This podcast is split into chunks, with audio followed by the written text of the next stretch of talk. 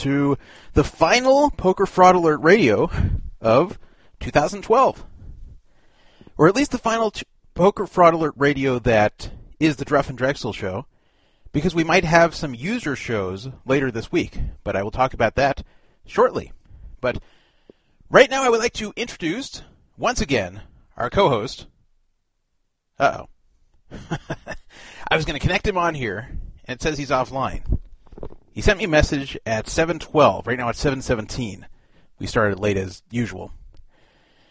Said I'm here. I said okay, we'll call you in a second. But uh, I can't call him because it shows he's offline. So hopefully he can call me. It does that sometimes to him. Oh, here he goes. Brandon, hello. Hey there. So did you hear what I was saying about you being offline? Yeah, I just I'm always invisible. I, you know, harassment, too many Ah, windows okay. popping up. So It, I, it won't let me call you when it shows you as offline. that's weird. Sometimes you have, I'm always invisible. Anyhow, how are you, my friend? Well, I'm okay, and I'm I'm especially happy tonight because we have our biggest free roll ever, almost 300 bucks, 293 dollars, five of which was donated by me. I actually donated to our free roll to try to make it an even number of $200, and then people kept donating. So we actually got all the way up to 293. And I could donate another $7 to make it 300, but I, I'm too Jewish to do that. So it's going to be 293. It could be 300, but it's, it's not. 293. My limit is 5 bucks. But anyway, let me let me give you guys the information on this free roll. This is our, our biggest free roll yet, and I want to thank all the users who donated money to this. I did not cap this free roll; just whatever money came in, I took all the way up until when the show started. So, if you're attempting to donate now, it's too late. But let me tell you the uh, prize pool information. The free roll, by the way, is at 7:40 p.m. 22 minutes from now. It's on the No Fraud Online Poker Room, which is at the very top of the screen of PokerFraudAlert.com. You need to make an account there if you don't have one, but it's completely free. You don't have to even put a real email address. Just just make an account and register for the free roll. You don't need chips. You don't need anything, and you get paid in real money. I'll send it to you on PayPal. That's what's preferred. But if you really need it, if you don't have PayPal, I can send you a bank transfer or a check. I've done these things before. So um, you get real cash money right away. This is not like some shady money on some online poker site going to take five months to cash out. No. Real money, $293. And we don't even have that big of a, a group of players. So it's not like you, you're playing against uh, 5,000 people to win your share of 300 bucks. This is uh, fewer than 100 people usually play. So um, we actually are paying 10 places tonight. So you have a good chance of winning something. It is no limit hold'em. It is at 7:40 p.m. as I said. Here is the prize information. First place, one hundred dollars. First time we ever had a first place of hundred bucks, I believe.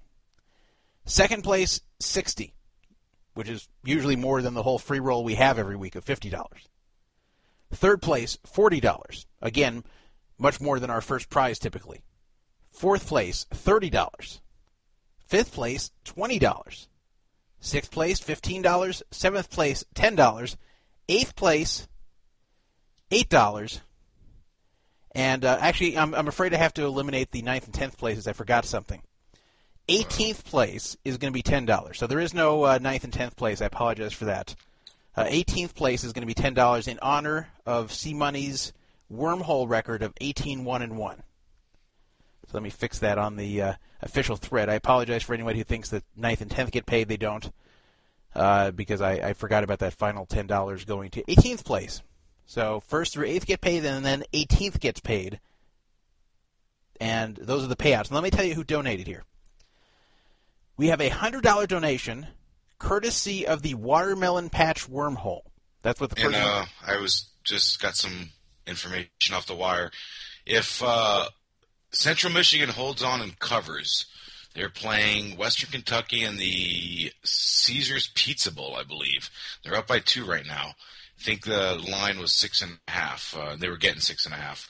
The Watermelon Patch will be donate, donating hundred dollars Wow. uh, to be put in the first uh, All in all, not chopped up. He said wants it all in the first free roll of 2013. Oh, very good. So- well, thank you to the uh, Watermelon Patch Wormhole who gave the biggest donation this week of $100. And the amazing thing this week we have 293 bucks and none was even given by C Money this week. And he's our, our biggest donator by far and we really appreciate it. But we didn't even need C Money this week to get such a, a high number of donations. So $100 from the Watermelon Patch Wormhole. Dirty Ernie, who won 50 bucks last week in our big free roll, which is it was actually less than half of this week's, but uh, he won 50 bucks first place. He said, "You know what? I'm a longtime lurker on the site. He made an account actually way back in March, but he, he just about never posts here. But uh, he appreciates this show and this forum and said he wants to just give it back. So thank you, Dirty Ernie. 50 bucks from him. Uh, the same anonymous wormhole contributor who, who's given 50 bucks the last two weeks has given 50 bucks again. So thank you to him. Uh, Beer and Poker donated $10 out of his prize last week. Fat Man 548 donated his entire $10 prize last week. Anonymous attempted to donate 25 last week, but uh, I actually held it over, so it's being put for this week. Thank you to Anonymous. Hockey Guy gave the $10 for for 18th place, so if you finish 18th, then uh, you are going to be the one who gets Hockey Guy's $10. Ricky gave $28 from a previous prize he won. Sensei Kreese, remember him from uh, the Karate Kid? Yes, I do. Yeah, yeah, he, uh, yeah, he's not entirely a bad guy because he gave five bucks. So you know, he may have wanted uh, Daniel-san's uh, leg to be swept, but he gave five bucks. they for wanted roll. to finish him. Yeah, but uh, and, and and I gave five dollars. So that's that's our list of free roll donators. Thank you to everybody. Really appreciate this uh, giving back to the community. And uh, to qualify for the free money, you had to have had a register account here on PokerFraudAlert.com by May 21st, 2012. If you did not have one by that date, you do not qualify. Unless you can convince me you've been around listening to this show or a previous show that we've been part of or been lurking on this forum for a while. So if you have, send me a PM to Dandruff or an email to dandruff at pokerfraudalert.com immediately, not when you win, but immediately right now, and uh, I will tell you if you qualify now and in the future. So uh, that's the rule. We just don't want people showing up, especially for bigger free rolls like these, to just get money. And uh, we actually had a guy that won a few weeks ago that didn't qualify. And to his credit, he knew he didn't qualify and didn't even ask for the money. So it's not like he was trying to roll anyone. He just realized he didn't. So don't let that happen to you. Uh, and, and what happens if somebody wins money who did not qualify? We just take them out as if they were never there. So everybody moves up a place. So uh, that's the story with the free roll. Kind of like that happened in that uh, one tournament on that one site, but it was for like 1.8 million. Oh yeah, on Poker Stars, when the guy Like, was I using remember the it was like I didn't even. I mean, I don't remember. None of the uh, no one really big was affected. I mean, I didn't know anyone, but I remember Vanessa Russo. She was affected by it. She was the biggest name pro that cash, and she woke up and there was like an extra four hundred thousand Yeah. in her account. Yeah, that was a guy used his sister's account to multi-account in that tournament. So he played as himself and his sister. And there's some some guy in the UK, and I think his sister was in the US. Some, some weird thing like that. But uh, uh, I think his name was the Void. But uh, it, it was a WCOOP event, and yeah, he got he lost his one point whatever million dollar prize. But it was pretty clear that he really did it. Like this was not a shady thing by Poker Stars. They they caught him. I mean, he was he was guilty. So uh, they. Uh, they gave everybody prizes as if he was never there, and that was the right thing to do. So that was a few years ago. Anyway, uh, we have uh, some interesting stuff on the agenda tonight. Uh, make sure you don't register late for this tournament because if you do, you don't get there, and you only have 15 minutes from this point to uh, go ahead and do that. So, uh, tell you about some things we have uh, going on tonight.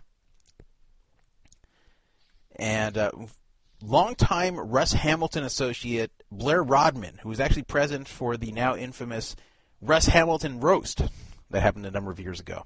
He now has an account on Poker Fraud Alert because he wanted to defend himself against charges that he was involved with a scam poker training company, which we've been talking about for the last few weeks on the show. We had a guy named Chris Levick who was even more involved with it show up last week, and we had Blair Rodman this week. So it's funny how these guys show up and defend themselves. But I have to say, I didn't like Blair Rodman's explanation any more than I liked uh, Chris Levick's. They just uh, they don't seem to get it. Either they don't get it, or they're intentionally not getting it. Uh, Carbon Poker, their new cashier that uh, has been rolled out that's supposed to solve all the payout problems on Merge, well, it's having its own payout problems. Talk about that. Speaking of Merge, Hero Poker is off the Merge network. It's gone. You you can't play on Hero Poker anywhere right now. It was actually a sponsor of some of our previous radio shows. We mentioned last week that it would probably be gone. It is gone.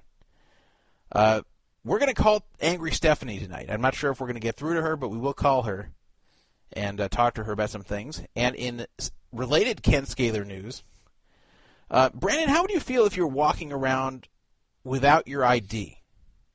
And not just like naked.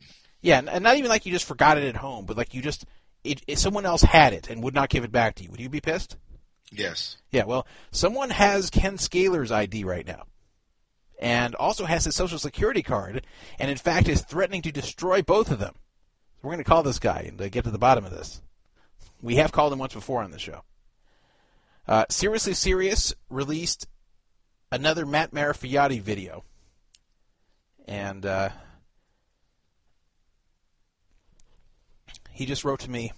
I saw that the ADZ video is on tonight's agenda. I'm on standby if you want to talk about it for a bit. So yeah, sure, we'll call him up and talk about nice. it. Uh, I'm going to talk about the Commerce Casino a little bit. I just played last night. I did not win there, but I played uh, for a while at the Commerce Casino. It was dead as a doornail over there. I mean, not, completely dead, but a lot deader than I've ever seen it. Like it's really ghost town almost. It's really starting to become a ghost town, yeah. And, and they're not doing anything to stop the bleeding. Now, yes, this was Christmas night, so I can see why it would be especially dead that night. But I'm seeing mistakes they're making over there that I think are just stupid, and and is and, and with poker slipping away, the popularity of poker slipping away, they're not doing anything to stop the bleeding. I'll talk about that, my opinion. Uh, Barry Greenstein, speaking of things slipping away, his money seems to be slipping away. 12,000 square foot house he has in an expensive area called Rancho Palos Verdes. He's going to lose that house. It's being foreclosed upon. And finally, it seems like everybody in poker now, any name in poker now, is appearing in either a reality show or an attempt to have a reality show. We had Johnny Chan and Doyle Brunson in that terrible fail uh, El Chico Loco show, Full House of Johnny Chan. But we did get El Chico Loco out of it, so it wasn't completely uh, a waste. Uh, we had Jennifer Harman, who's actually currently in a show that's broadcasting on TLC called Sin City Rules. And now we have Daniel Negreanu, who's going to be on the Millionaire Matchmaker. So we will talk about that, and we will talk about anything else that. Uh, and uh, look at uh, the wire on your phone. You should have got a tweet about an update, a late addition to the show. A late addition to the. I, I don't see any tweets. You know, sometimes my phone does not pick up tweets quickly. I'm gonna I'm gonna have to go check my Twitter now during the show.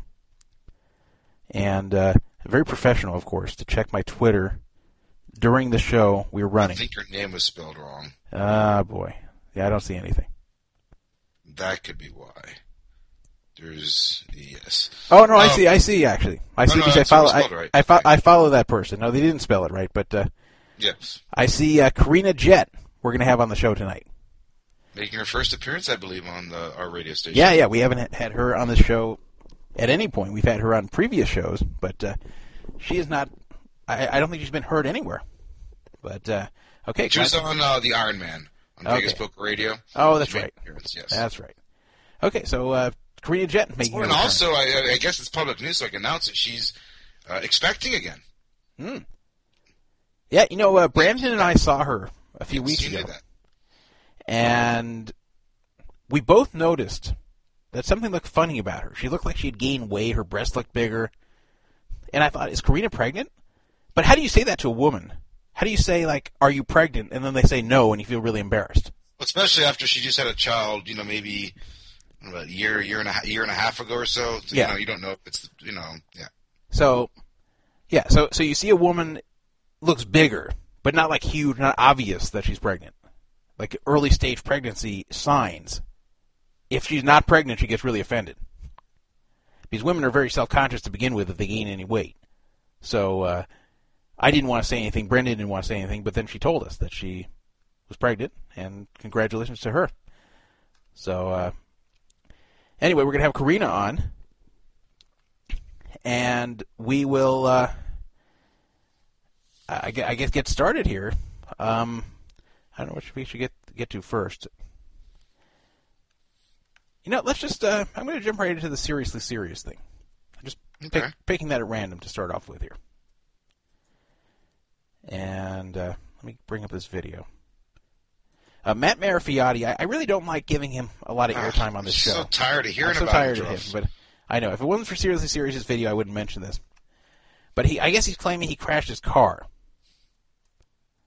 and he had he posted pictures of what he claims is his Aston Martin, like crash into what looks like a car wash or something. It's really weird.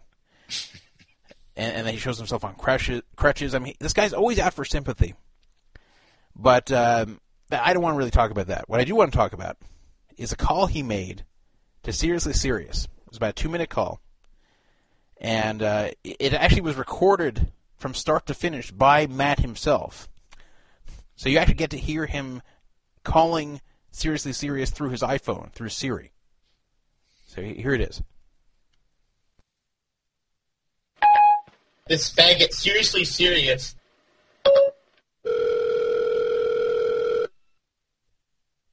That's apparently how he has uh, Seriously Serious in his phone. Is this faggot Seriously Serious?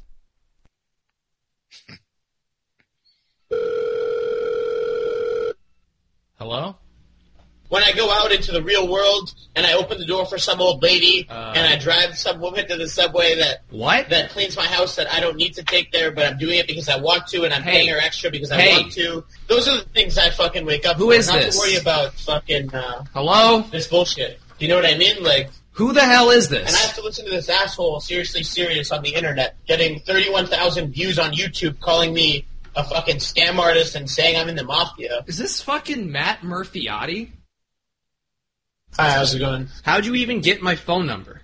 I have nothing better to do but jerk off. Alright, so what's up? You still mad that I wrote that song about you? I write songs about lots of people. I don't see why you're taking it so personally. Motherfucker, I respect women. I'm sure you do. I'm a genius. I don't know about all that. I am gonna go and fuck your girlfriend. Alright, buddy. Why are you calling me? What do you want from me? Sing a fucking freestyle about me. No. Stand in front of me and jerk off. What? I want to see people come. Dude. We're not going to fucking church. You know what I mean? Look, Matt, I get that you're upset, but if you just fucking lost it, seriously, what the hell is wrong with you?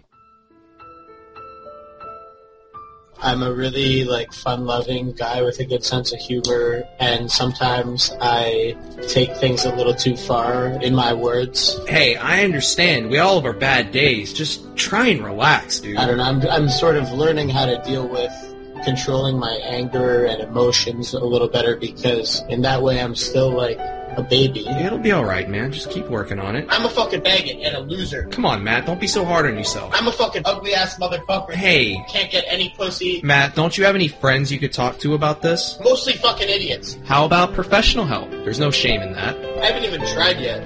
Well, Matt, I gotta go. I'll take down that video if you want me to. And, uh, good luck with all that. That got very touching there at the end. Very touching. So uh, that was uh, Matt Marafioti making a rage call to Seriously Serious, where at the end he just kind of uh, broke down. So let's uh, let's see what Seriously Serious has to say about this call.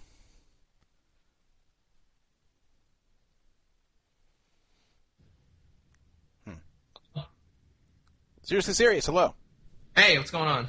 So that, that was an interesting video you made there with uh, Matt Marafioti. For those of you that don't know, uh, a lot of you have probably seen it. This is actually a video Seriously Serious made, uh, taking clips from Matt Marafioti with an interview with some uh, Swedish guy, I think he's Danish. a Danish, sorry, Danish guy, and Yeah. uh, he uh, he put these clips together and make like a conversation between the two of them.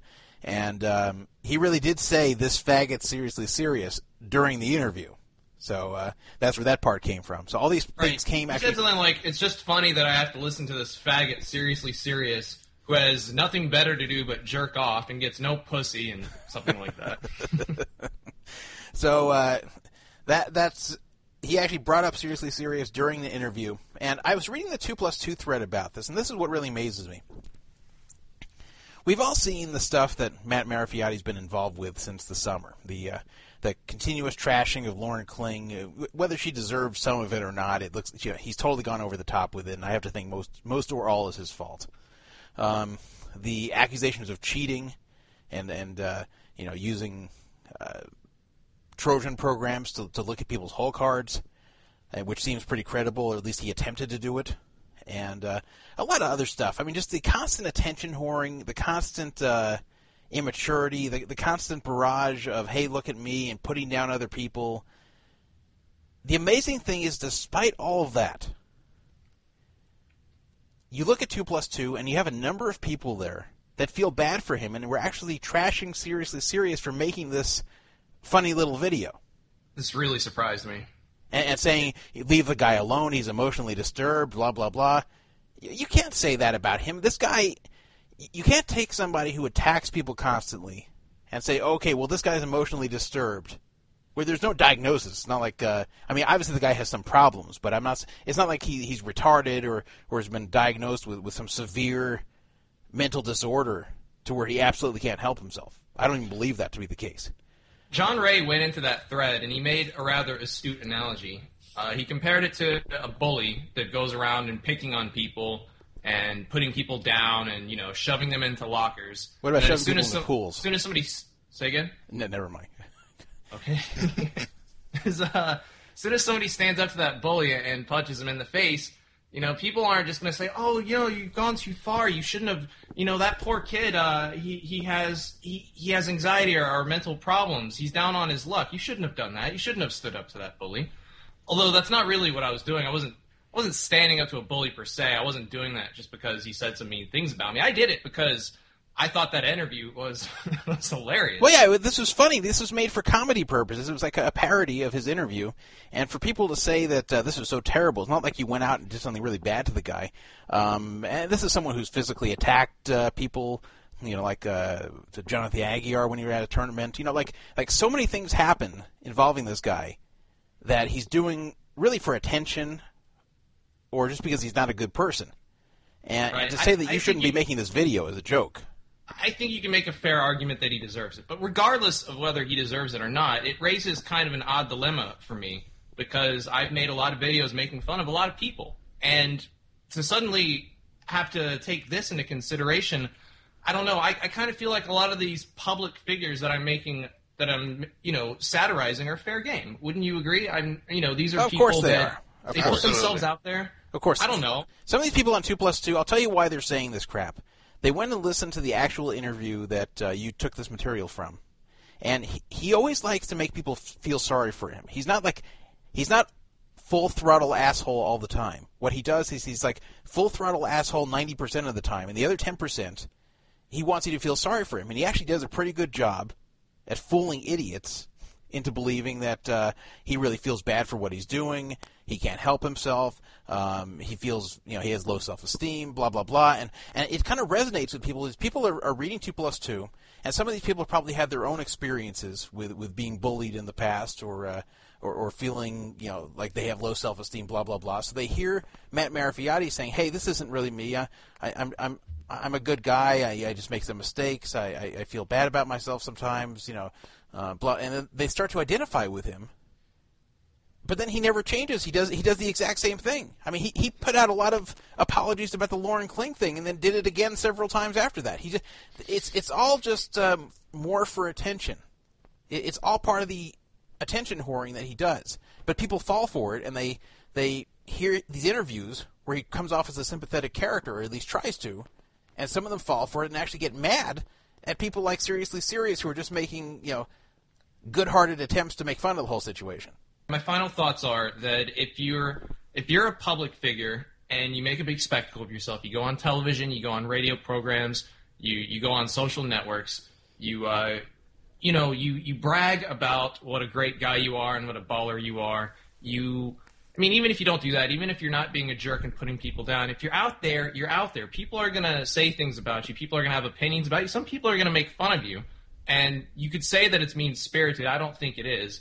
But, you know, it's it's not it would be different if I was taking like say that Spartan high school style girl and really putting her down and trashing her. That's the sort of person that wouldn't you know, you could really cry foul and say, why are you why are you picking on this person that just wants to be left alone? But Matt Marafioti is not a guy that just wants to be left alone. You know what I mean? Yeah, obviously not. So this is a people on two plus two just just fall for anything. Some of them do. I think. Just, I'm I'm not a bully. I'm not. Okay? No, I know. if you can, if you if you can dish it out, you need to be able to take some back. And, you know, if anybody ever wants to do the same to me, you know, I'll take it. It's Uh, fine. Obviously, uh, t- two plus two. I used to think that two plus two had like mostly smart people posting there. That's like a long time ago when I used to like read the main posters and, and kind of uh, not really notice all the idiots there. But upon reading the site further, I realized that the site has like a small percentage of really smart people and a very large percentage of idiots. It's and- the eternal September, Todd.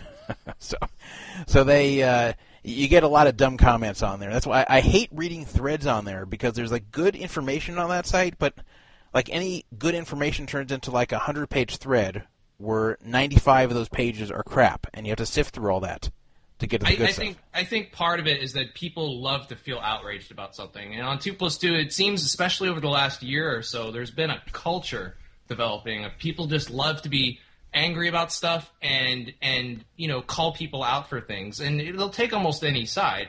So in one thread, they might be talking about Marafioti, where I've got nothing to do with it, and they'll just totally trash the guy for what a jerk he is.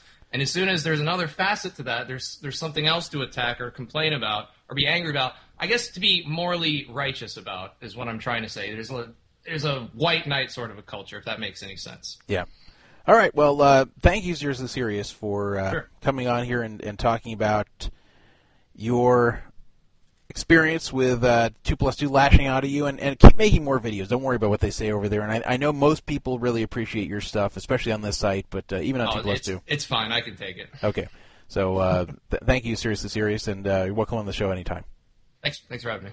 And by the way, I want to mention uh, I I don't think we have an exact start date yet, but Seriously Serious will be starting his own show, which will uh, I believe be simulcast on this website and you know Poker Fraud Alert, and also on his own site uh, SeriouslySerious.com. Uh, I do want to tell everybody if you want a radio show here, just like this one, without all the fail. If you want to do your own show and not fail like I do every week, at least technically, uh, you can have one. I, I don't have very stringent standards. So go ahead and uh, PM me and tell me, you know, what you want to do, what time and date you want to do your show. You can even have like rolling times. It doesn't have to be a specific time every week.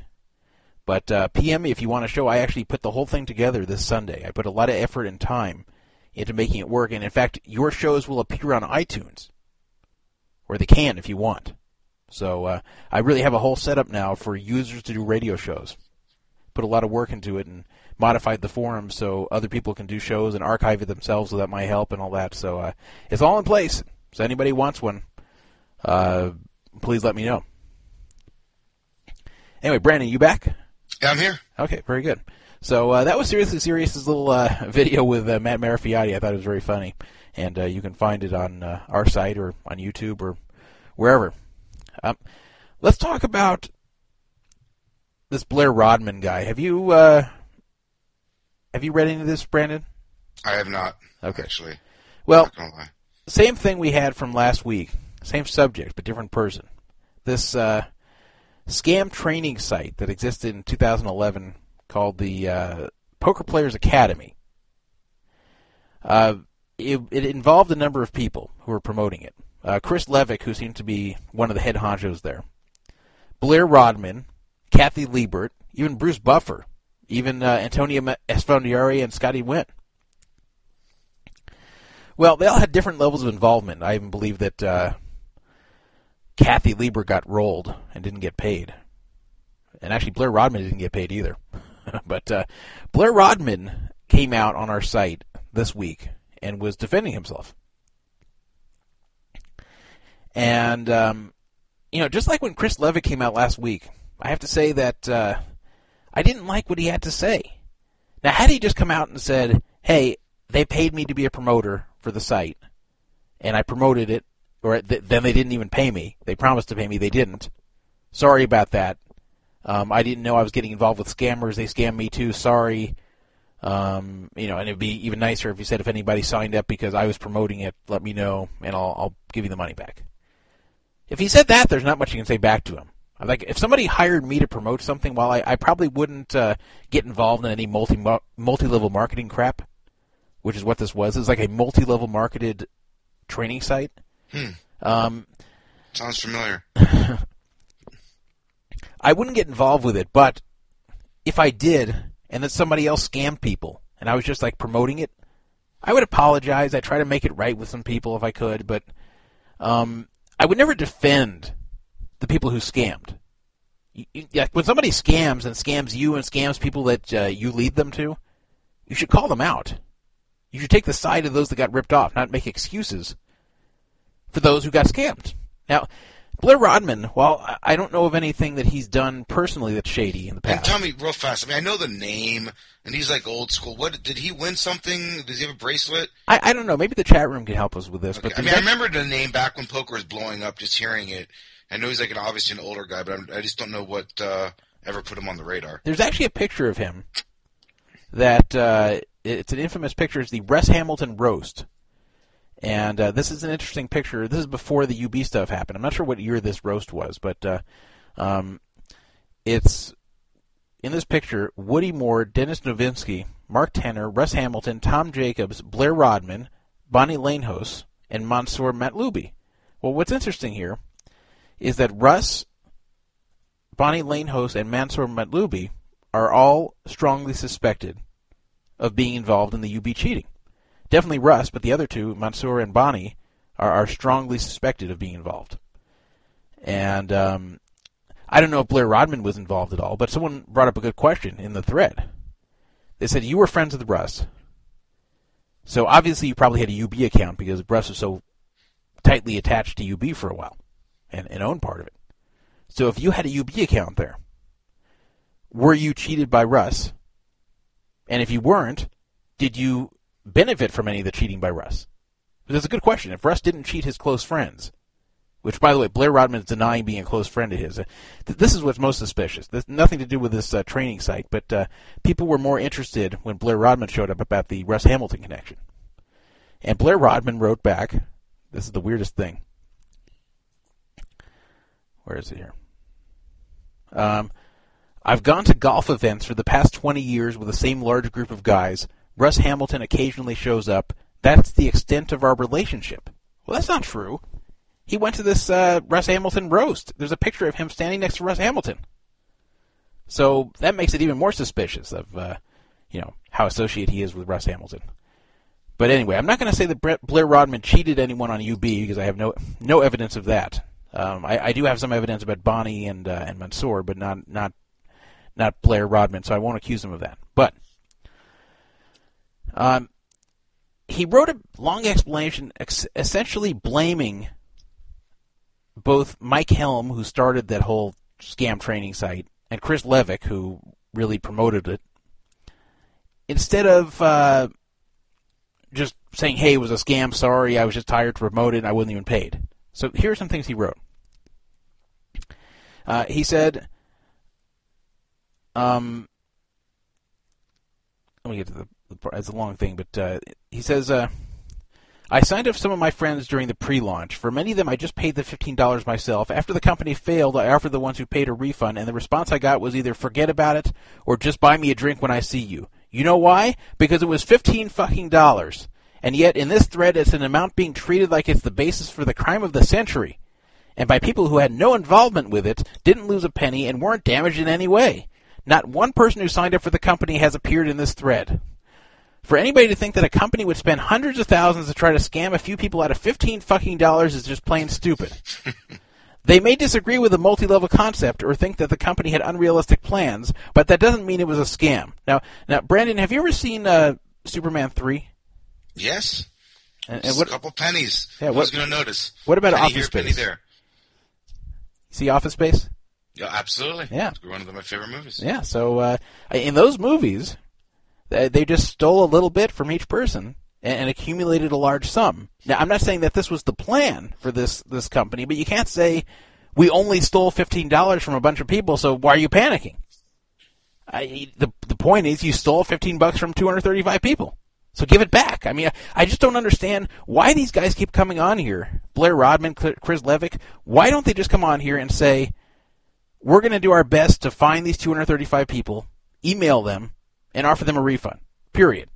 And and if uh, they can't get these email addresses because this Mike Helm guy who started the whole thing has either disappeared or won't give it to them, then blame him. Then say, okay, we can't reach Mike Helm, or Mike Helm won't give us these email addresses. So here's all Mike Helm's information. Go after him yourself. Like I'd respect that. I, I don't blame these guys so much for getting involved with a guy who may have been a scammer, but they're defending the scammer after the fact, which makes me think that they're hiding things themselves. And, and to say, oh, it's only fifteen dollars, who cares? I mean, you can't say that. You you stole fifteen dollars from two hundred thirty-five different people. So you have to take responsibility for that. No, it's not the scandal of the year. No, it's it's it's penny. Yes, it's pennies compared to something like Full Tilt or UB, what they did. But uh, it's still stealing. Uh, by the way, uh, I just got a. I saw in the chat room from Sean Fanning's Limp Dick, one of my favorite names on our site. Um, he said Rodman has a World Series of Poker bracelet and limit hold'em, so he's obviously shady. so I, I think I know somebody else who has that too, and uh, you're not shady. You're uh, unsavory. Yeah, exactly. exactly. Poker News actually way, called me. Uh, sh- yeah, go do ahead. we have uh, the breaking news music from The Wire or no? Oh yeah, of course we do.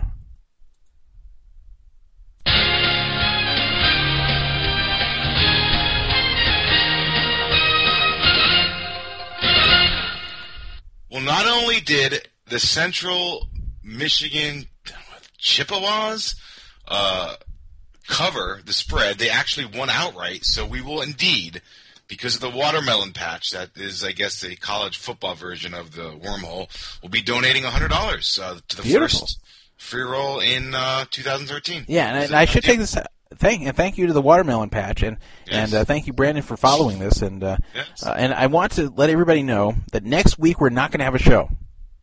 We mentioned this last week, but uh, this is the final show of 2012. The first week of 2013 there will be no show. Our next show will probably be on January 8th, Tuesday. So it's the second week of January. We will have our first show of 2013. So don't look for the show next week. You will not find it, and there will be no free roll light next week because there's no show. But uh, we will take the hundred dollars that comes from the watermelon patch and put it towards the free roll two weeks from now. And if anybody else wants to add to the free roll two weeks from now, I'll tack that on there. So, um, hopefully, speaking of free roll, someone just asked, "Is the poker client lagging for anyone else?" that's that's not my fault. I'm not even running that thing. That's that's run all the way in the UK by Bellybuster. So blame him. I don't know if it's really lagging. Maybe it's just that guy's computer. Anyway, uh, so Blair Rodman showed up in the thread, and you can go read it in the scam scandals and shady in his forum. You, interesting uh, content both about the, his association with Hamilton and his kind of weird uh, explanation regarding uh, the whole thing that happened. But uh, we actually have a phone number for Mike Helm. You want to call him? Absolutely. This Mike Helm who runs who ran this uh, Poker Players Academy lives in uh, Langley, British Columbia, and uh, Bellybuster, who I just talked about, looked it up on the Who Is details of MikeHelm.com.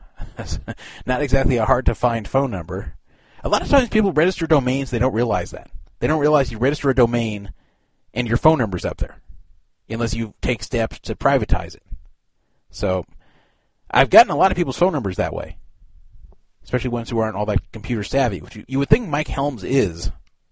But again, this is uh, not Mike Helms, Mike Helm. This is the guy who started the Poker Players Academy and uh, ran off with everybody's money that they paid for the pre-launch, fifteen dollars times two thirty-five. Just call him up right now and see what we get. Okay. I don't know. Don't know if this is a good number. The number you have called cannot be completed as dialed. Of course not. Please check. Disappointing. Not surprising though. So anyway, uh, if anybody can get a current number for Mike Helm, we'll call him next week. I, I never feel bad about calling up scammers or accused scammers on this show, even just like cold calling them out of nowhere. If we have any kind of like reasonable evidence that you've scammed people, we will call you on the show, and we'll keep calling if you don't talk to us. So that's the story with that. Um, want to uh, give a few words about uh, the Merge Network and, and Carbon Yes. and, and Hero, and then and then we'll move on to a, a more uh, lighthearted segment. Carbon Poker is having some payout problems. Now, when I say that, I'm not saying that nobody's getting paid. It's not like uh, it's not like what Full Tilt did after Black Friday, or even what UB did for a long time. But uh, I have gotten some people who were alarmed that uh, Carbon's vaunted new cashier is not working out as well as they thought that uh, it would. Let me read this uh, part of this PM from someone. Uh, a user on our site, I won't name him, has done very well. He ran up a small amount of money on Carbon to over 30k over time. And uh, smartly now he wants to get that money off the site. So uh, he made a bunch of check requests for 2500 each, which is the maximum, on November 10th, again November 10th, November 11th, again November 11th, November 13th, November 19th, November 28th, and December 12th. And um, even though it hasn't been all that long since then, it's only been like seven weeks, he hasn't gotten any of them. And uh, on 2 plus 2, people are mentioning that uh, the checks are taking longer than expected. Now, what I said to this guy is I wouldn't panic just yet. People are getting checks, it's just slower than they were expecting. It's slower than what was promised with a new cashier. So, of course, everybody's asking again: Is Merge in trouble? Is Carbon in trouble? Are they going to crash and not be able to pay anyone, or is it going to be like really, really long times to get your money? I have a feeling what's happening here is that a lot of people are requesting money, and Carbon did not expect that. Like a- after this whole thing with uh, uh, the new cashier being put up and with the skins going down, I think a lot of people got nervous and said, "I got to get my money the fuck off this site," or a lot of my money the fuck off this site. So people like this guy, who who PM me with a 30k on there, they don't feel comfortable having 30k there anymore, and they try to take off most of it and leave a very small bankroll to play with. And I, I think that Carbon got overwhelmed with these requests. Again, these are just theories of mine, and they can only process so many at once. You know, you heard Chad Elie on this show when I interviewed him on November 23rd on, on Black Friday. raped. Yeah, oh, that's right. We got to talk about that too. but uh, um, Chad Elie, when he was on here, you know, he talked about the whole payment processor industry, and you know, they they only can process so many checks. They they only the the payment processing is only as good as the processors themselves and, and the capacity they have. So if there's more checks to process than those current processors that still work with poker sites to this day, processing for the U.S., which of course is very risky. If these processors uh, th- they can only do certain number of checks. If this number is exceeded, then then Carbon just can't do it, and you have to wait.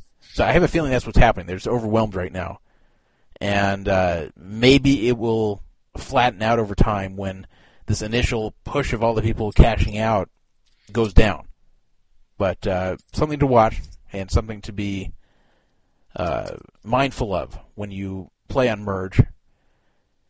And you also have to you you have to think when you play on a site like that. If you're if you're fortunate enough to keep winning, since you can't pl- transfer among players anymore, you have to wonder: Are you ever going to get this money? Like, let's say, just for argument's sake, let's say you ran up a million dollars on there. You couldn't, but let's say you did. At some point, you'd have to say, "I can't cash out a million dollars. It's just not possible." At some point, you have to say, "I wonder if I'm ever going to see more money than such and such." And and past that, I wonder if I'm just seeing numbers on a screen that don't matter. So if you are fortunate enough to have a large bankroll on there, I would watch out. May- Maybe stop playing for a while until you can get some of this off. Otherwise, you may be winning money that you'll never really see. So that's that's my advice to anyone on Merge. And and speaking of Merge, Hero Poker, who sponsored a previous show we were part of, and a, a site I played on, my most active play was on Hero Poker when I played on Merge it's gone from Merge. In fact, it's gone completely. They have left Merge. Um, any balance you had on there, you, you can transfer. You, actually, I heard at first you could transfer to a different site. Now apparently they're just going to cash it out. So uh, Hero Poker is no more on Merge, and uh, Merge is really down to just a few major skins, and that's it. So uh, RIP Hero Poker. I always liked the owner David Jung. Uh, he seemed like a good guy. I, I don't know him really well, but I've spoken to him on the phone. Uh, we've traded a lot of emails back and forth. Uh, you know, he, I think when he started it, I think he had big eyes and was excited about running up his own poker site. And I think It was a boutique poker room. yeah, he called, he called it a boutique poker room. But uh, I think over time, the the cold realities of running a skin slapped him in the face. The fact that the skins are always treated like second class citizens compared to the, the flagship sites in the network. Uh, the fact that it's very hard to make money with skins because you get a severely reduced rake. Um, all the other drama that occurred at Merge. Will you say like, for just comparison and uh, analogy reasons, like a skin, like Hero Poker, where they like the Puerto Rico of kind of like that kind of thing? I, I I'm think the saying they had to be like part of the U.S. Would they be Puerto Rico? no, I, I guess I mean, yeah, Rico, they're like, but they're citizens, but they're no. yeah, or, or like American Samoa. It could be like that. I, I kind of see them more like a franchise. It's- American Samoa, he said. I, I kind of see them more like a franchise, and uh, I, I think that just like when you buy a franchise, you know, you you you buy a Burger King or a, a Subway or whatever, you can get very excited about making a lot of money because these are familiar brands and you see them making a lot of sales and they've been around forever. But the reality is most of them fail, or they they make very little money, or you have to really really s- struggle to make money. So uh, Hero had. that the uh, failure rate for b- boutique poker rooms is close to 100. percent I, I would say it's pretty high. Yes. I never really understood what a boutique poker room was, but uh, maybe uh, maybe boutique poker room is, is where they, they you play poker while wearing clothes they don't sell in, in department stores. maybe that's what it is. Maybe it's a poker room for cross dressers. But anyway, um, R.I.P. Hero Poker, and. Uh, I guess that means that uh, Hero Pros, uh, Terrence Chan and Gavin Griffin and uh, James Mackey et al. are out of a job.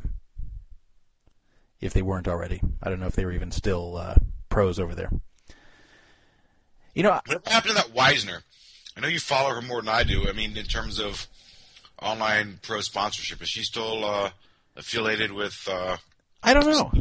I, I haven't followed her actually. I- I'll tell you the truth. I was never that fascinated with Melanie Weisner. I, I think our former co-host was more fascinated with her than either of us were. That's just uh, the the impression I got. It's not. I have nothing against her. She she seems like you know she seems all right to me. I just I, I, I never was like excited about her or, or felt like I wanted to follow her or found her like really really interesting. She was just like well, another. after taking a week long cruise with Lacey Jones, how could that Weisner do anything for you? Well, that's that's the problem. Is uh, Yeah, you know, I know. it's, it's like you go you go to uh, a, a, you go to a three star Michelin rated restaurant, and then, then you go to a you know you go to Morton's Steakhouse. It just doesn't taste that good anymore. so okay. Uh, anyway, Hero Poker's gone, and uh, you know I, I have good things to say about Hero. I, I had a good experience there. Uh, they did process some backdoor cash outs for me uh, when I was doing well on Merge, and uh, you know I was able to get my money off, not blazing fast, but I was able to get uh, you know five figure sums off there, low five figure sums off there in uh, less than two months, which I thought was good. But it's gone, so uh, appreciate the um, support that uh, David Young gave to our previous projects and uh, the accessibility he had as far as uh, speaking to him about uh, any issues on Hero Poker and with Merge. And uh, good luck to him on whatever network he joins. And I'll definitely consider playing on Hero Poker again if it's on a network I like. So uh, that's the story My there. final, uh, I'll never forget it. My final farewell hostage show. You know, remember? You know what I'm talking Yes, about? yes. He, uh, tweet about it, and he just jumped right into the queue there, and he uh, gave gave me three hundred dollars for a goodbye, goodbye free roll. That's the right. highest free roll on uh, the, my former network of all time. In fact, in fact, it's more than the free roll tonight for two ninety three. Beat it by seven bucks. Damn. R.I.P. Hero Poker. R.I.P. So, uh, have you seen the two-minute trailer for? Yes. I already know your question. You know I, I, question. you know, this is the thing I don't get. I mean, besides the fact all all of it's awful anyhow, and it's never going to hold up in the long run. What I don't get is 2005, 2006, uh, 2004, at the height of poker, online poker, televised poker. Why weren't any of these shows produced then? Or even though they were still, they still would have been ridiculous. At least these people would have been in the spotlight enough in terms of just the random public that maybe people would care. Yeah, I don't get it. I agree. Now, after, I mean, when there's, it's been, I was trying to, I was calculating this before. It's what going to be, uh, about, it's about, what, 20 months is Black Friday now? Yeah, I mean, uh, and then even before that, you know, after the NETeller, and I mean, I just don't get the timing. And it wasn't like reality television wasn't big or inexpensive to produce, you know, five, six, seven years ago. But why now? I don't know. absolutely no sense. Yeah, I don't know if it's I don't know if they need money now or what. It's so strange. So Daniel Negreanu is going to appear on the Millionaire Matchmaker. Now I have my own personal story about the Millionaire Matchmaker. I, I never appeared on there or anything or tried to appear on there, but uh, with Patti Stanger, the the host of Millionaire Matchmaker, um, I never liked her. I she represents to me what I don't like about a lot of Jewish girls, and I can say this because I'm Jewish myself. Uh, I can't say I dislike all Jewish girls, but there there's a certain type of Jewish girl that's like really obnoxious, East Coast pushy kind of Jew that I hate, and that uh, not only would I never date, but I, I just hate being around. And, and she's exactly that. And in case you think this is just an act for TV, because there are people who who play up a certain character on TV that's either not them or an exaggerated version of them, but then off camera they're nice. Uh, there's many examples of this. Even people we know, like uh, like Hollywood Dave's an example. Hollywood Dave, you, you meet him in person, he's a nice guy. You see him on TV, he's a complete asshole. Uh, even Phil Hellmuth, to a degree, is not quite the same guy um, off camera as he is on camera. Uh, you know, he he plays up real, you know, character. Uh, he, he plays up what he really is. He isn't making up what he is on TV, but he he exaggerates it and and he does a good job with it, and that's why uh, that plus his uh, strong tournament performances have made him so famous. But um, Patti Stanger is exactly what she appears to be on TV, and I know this because I, I actually had an experience with her off TV, and uh, she was invited to appear on a an internet show, not an internet radio show, but an internet TV show that was run by a, a friend of mine who was a uh, a former big LA radio host, and, and not big anymore, but someone who was big in the 80s and 90s. And um, she got the wrong information from her own publicist that she was going to appear on a show, and Rick Astley will be appreciative of this, a show run by James Van Der Beek, who never had any kind of show Oh, like uh, don't tell me that's. uh I know that show. Uh Hold on, James. He's an actor. He was in. uh I'm not looking at the chat. Uh Dawson's Creek. Yes. He yes, was the but- one that was banging that Katie Holmes before the Scientology fucked her all up. Yeah, right. yeah, yeah. So, I got it. so she thought for some reason the show was run by uh, James Van Der Beek, and he never had a show like this. But somehow she got this wrong information from her own publicist, and uh, she went down to South Orange County, about you know 50 miles away from where she lived, and um, you know sat in traffic, whatever. You know, she went through some some trouble to get down there. Uh, thinking she was appearing on James Van Der Beek's internet show, when it turned out to be a kind of washed up L.A. radio host's internet show. So, all right, fine that happened. It's her publicist's fault. You go on, you make the best of it, and then you you, you kind of feel stupid. Whatever, you yell at your publicist. Well, instead, she went on the show and was a complete bitch. I mean, a complete bitch and, and totally disrespectful to the host of that show. And all she could do was keep complaining about how he wasn't James Van Der Beek. And not like in a fun, lighthearted way, like in a bitchy way, like you're wasting my time. Like, why am I on here? I thought you were James Van Der Beek. Why am I giving you the time of day? Like she really, really was doing this, and again, not as an act. And in fact, during the show, she was actually making business calls on her cell phone instead of paying attention to the interview. It was unbelievable. I couldn't believe it. She would like get cell phone calls, and instead of like turning off the ringer, she would answer them and say, "Yeah, yeah, hello, yeah, um, yeah, I'll, I'll be there tomorrow at three. Okay, yeah, yeah, okay, yeah, three, yeah, three p.m. tomorrow. Like this is during this show, she's actually doing this while she's being interviewed several times. So finally, I actually called into the show and told her she was being a disrespectful cunt, which she was. I actually, I actually went off on her, and, and me and her were fighting with each other. I wish I had a recording of this. I should have recorded it. This is back in 09. But me and her were, were trashing each other back and forth on this show, me over the phone. And I was telling her how disrespectful she's being. And I told her, if your publicist messed up, either turn around and go home and say, sorry, uh, you know, I thought this is a different thing than it is. I can't be on this, which is still kind of bitchy, but at least, at least if you don't want to be on it, don't be on it and leave. Don't be on it and show complete disrespect to the person whose show it is and actually talk on your cell phone during the show while you're on camera. It was unbelievable. So, um, anyway, I actually got her really pissed off. But uh, that, that's my little side note. But uh, now she's trying to find someone for Daniel Negreanu, and uh, as I said, she's exactly the person, you know, in real life as she is in the show. Now you don't hear much of her. I'm going to play this clip. It's a two-minute clip. You hear very little of her. Instead, you hear Daniel talking to uh, an astrologer. I don't know what an astrologer has to do with finding love. I mean, I guess people ask about it, but it's kind of a weird thing to have on the Millionaire Matchmaker. But I have to admit, I don't really watch the show, so maybe this guy's a big part of it.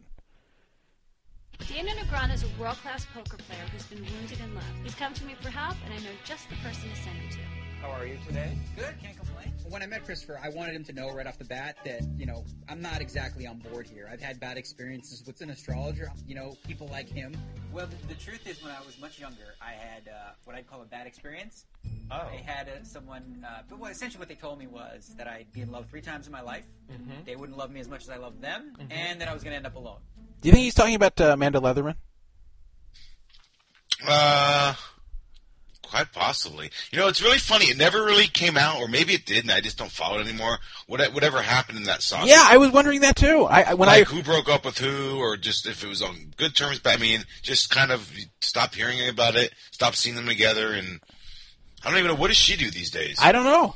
I I, I thought the same you know, thing. we need like a like a news girl, like a unique idea, like maybe someone like a gossip girl that can keep us updated on this stuff. yeah, maybe. I, I mean, I, maybe a is- girl that can read from a script. Yeah. So, uh, anyway, he, he uh, that's exactly what I thought when I heard that line. I thought, wow, whatever happened to Amanda? Like, what happened to their relationship? What happened to her? I thought the same thing when I heard this. Anyway, so he's talking to this astrologer about uh, his love life, and here's what the astrologer has to say. Whatever astrologer told you that wasn't exactly wrong. So, uh, what what do you think of this astrologer? Just hearing that, uh, what, what's your first impression of this guy? He sounds that he likes uh, the same gender. Uh, I guess to be politically correct. Isn't that a little bit weird to put Daniel Negreanu with a gay astrologer yes. about his love life? yes. Like, I, I, I wonder if that was on purpose or I like now you'll hear as this goes on. They're definitely talking about him and women. They're not going to be fixing up Negreanu with men, but uh, I don't know. It's, it's uh, I, I think they should have found a straight astrologer here, just not to confuse people. Although I wouldn't have made it that dark. What they were referring to is the presence of Saturn here in the horoscope. So, So, so apparently Saturn in in his horoscope, and I I don't know what that means that uh, Saturn is in his horoscope, but somehow Saturn being in his horoscope is indicating that um, is going to have trouble in his love life early, and then it'll get better. Listen to this. in other words, you have to go through a cycle in your life where you suffer heartbreak and disappointment, ironically, in order to learn to trust. So there's no way that you're going to have married or married successfully before the age of 40. That's just the way it goes. Uh, So Negreanu has to wait till he's 40, which is like three years from now. I think he's 37, uh, to find true love, according to this gay astrologer, because Saturn is in, in his house or something. yeah, I, I want to know what planet's in my house. You think I have like Mars in my house? I wonder what that means. So uh, Saturn is in his house, and uh, here's Negreanu's reaction. After that, it's wonderful. Well, Christopher said that um, he reassured me. He basically said it doesn't mean you're doomed, which has always been my fear that they're just going to tell me you're doomed to singleness for the rest of your life. The sort of partner that you're looking for, look for the person who isn't talking to you. You, you think uh, you, you think this guy? I act- I actually skipped back to the beginning. Do you think this guy, when he's saying the sort of partner you're looking for, you think he's hoping it's going to be him? Uh, yeah, possibly. The sort of partner Although you're you know, looking but for. I've never been, I've never been on that bandwagon. That I, I don't think he's gay. No, I'm saying this, this astrologer. Like maybe he's hoping. Oh, oh, oh. Um, He's like the sort I of partner you're looking for is is someone who, who who's very good at astrology and uh, and, maybe talking to you sometime today. That's, that's who you're looking for. Just, just- just keep that in mind. I mean, I gotta, I, I gotta say at least. I mean, I don't know. You can tell me what you think. In my opinion, that that show may have more of a chance, um, if only because he's more of a household name. I mean, he is. I don't know. Some people can argue and say it's him, or you know, others will say it's it's Hellmuth. You know, the face of poker or the poker diplomat, Matt. And you know, just in terms of being a household name and people that are recreational players or just barely follow it would know who he is. So that might get a little bit, you know, of, of an audience. But again, the premise is just awful. Um, Well, th- this I- is this is not a reality show. Though this is actually him appearing on an existing show. That- Oh, okay, so this is like a one and done kind of. Yeah, thing. yeah. This is just one episode. In fact, Beth Shak appeared on this show a few years ago. I don't know if they're going to make a whole series out of it or. Yeah, no, I, I think it'd just be one, maybe two episodes. I don't know how many they would have him on here, but uh, but yeah, this is not going to be a whole series, and I, I'm sure. I, I don't know if it's going to really affect the ratings of the show either way, but um, anyway, this this is him still talking about. Tell me you're doomed to singleness for the rest of your life. The sort of partner that you're looking for, look for the person who isn't talking to you. Look for the person who isn't coming at you. If someone comes to you and starts talking, you feel like you're getting sold. Yeah, that's true. And so Okay, you know, I, I hate advice like this. I hate when there's an astrologer who tells you something really obvious that everybody's going to agree with, and then you're like, wow, wow, this guy just knows everything. That, that Saturn told me that uh, I really prefer girls who don't approach me and, and, and aggressively try to sell themselves. I, I, I like the more low key ones that, that just. I got to tell you, my whole entire life, I've never believed any of that shit. I haven't either. I've had a couple of girlfriends in my life that believe in it, and they one girlfriend even had like a like a big book that told like I don't even know like I'm a Sagittarius and she's this and all, this has to be this way and crazy shit. But I've never believed in any of that. It's all just fucking malarkey to me. That's my opinion. Yeah, my, mine too. In fact. I, I always found it to be a turnoff when I would be talking to a girl, and then she says, "What sign are you?" I'm like, oh, Yeah. I don't want to hear that. Like, if it's just for fun, fine. But like, I, I hate when you're talking to a, I'm talking to a girl, and like in the first half hour, she wants to know what sign I am. That means it's important to her. It's not just like a curiosity thing after we've been dating three weeks. And like, oh no, and now she's going to judge me based on when I was born. Like, if you if you want to judge me based on when I was born, do it by the year. If you want to judge me because I'm old, fine. But uh, but not not because I'm born in March. So uh, anyway, that uh, so here an astrologer is making a kind of a character judgment of Daniel, that or, or kind of a prediction slash character judgment that when women approach him directly and and uh, that, that he kind of sees it like they're trying to sell themselves, and that he should go for someone who approaches him indirectly. They're just kind of there. Well, of course, you know when you're someone like Daniel Negreanu, who's well known, of course you're always on guard for women who are gold diggers, who are just fame whores, who just want to want to date you because you're Daniel Negreanu or not because they really like you. Of course, you have to. Wa- every celebrity or even semi-celebrity has to watch out for that.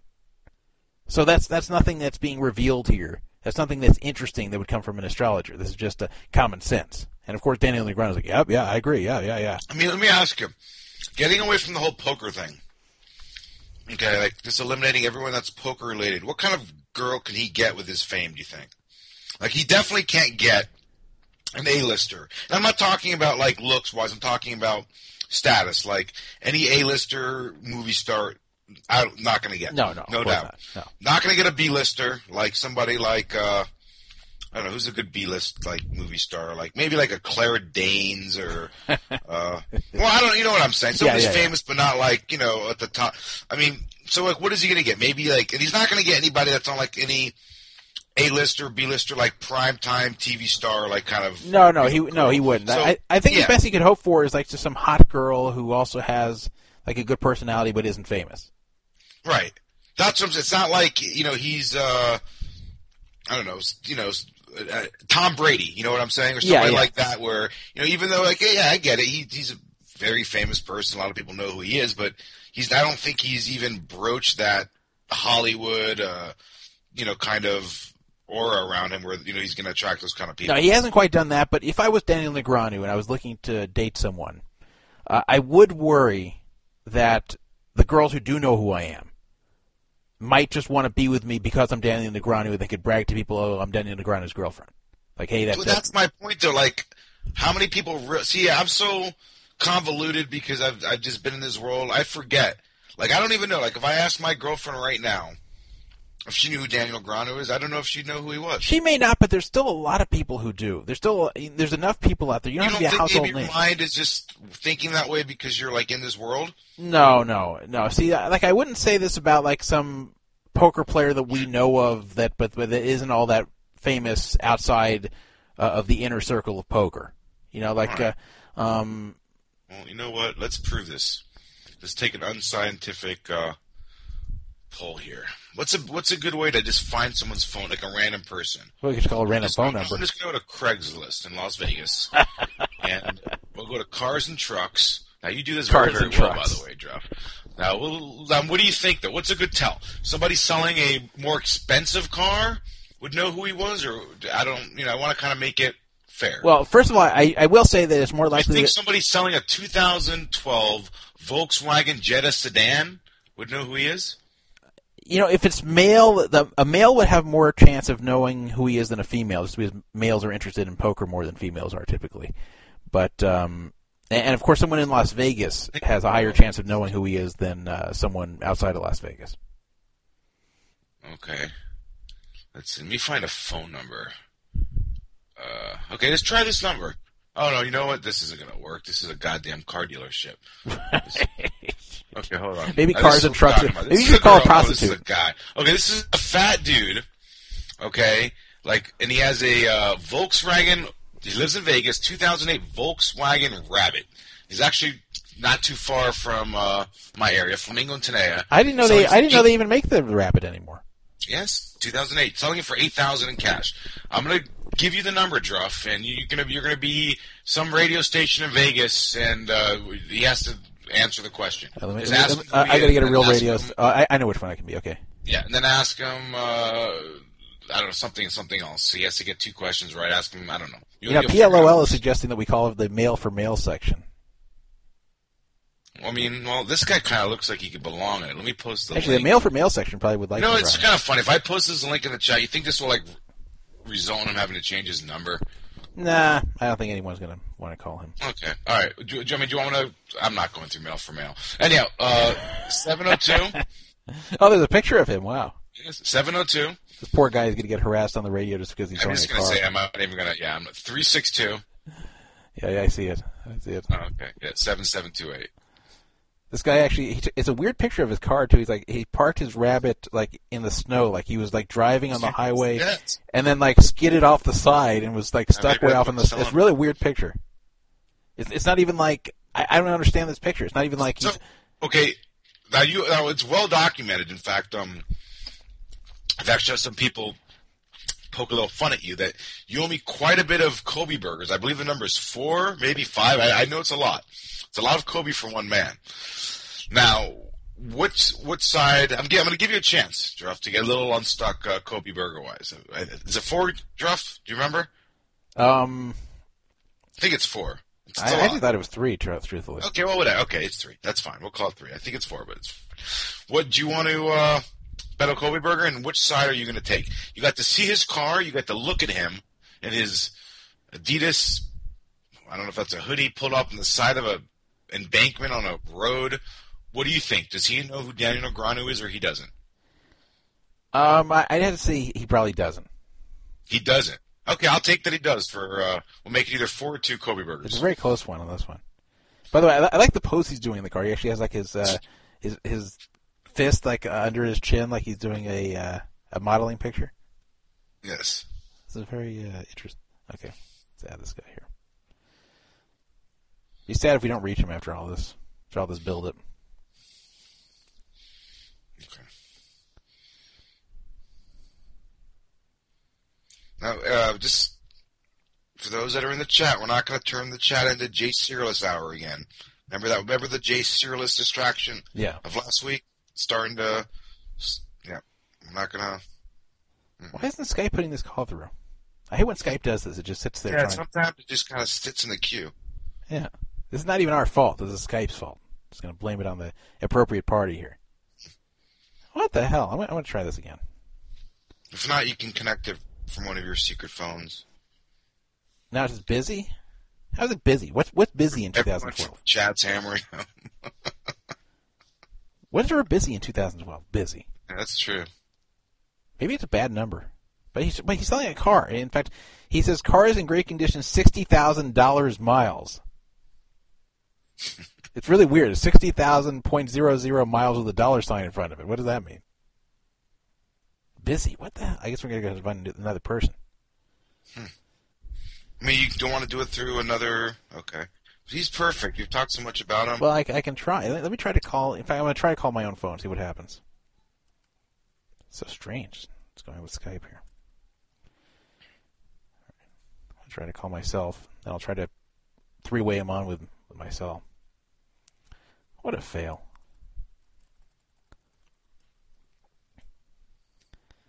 We need like an engineer for this show. You do. Yeah, I'm getting through to myself. So I just answered the call for myself. So what I'll do, I'll just put him on three-way. It'll sound like he was connected in the first place. Okay. The wonders of modern technology. So you're taking that he does not know who Daniel Negreanu is for one Kobe or Wagyu. yeah, or, or or take off a Kobe burger. Yeah, Yes. I'm actually like stuck right now where I have to try to play to get even. I'm not even gonna, like if I win this, I'm not going to be eating any burgers. I'm actually going to be uh, subtracting burgers I have to pay for. That's so sad. You're, ch- you're chasing. Okay, it's raining. Shout out to Icy Fishies, who's winning the Not the real, PFA tournament, not a real icy fishy. and my boy Matt Durant. Uh oh.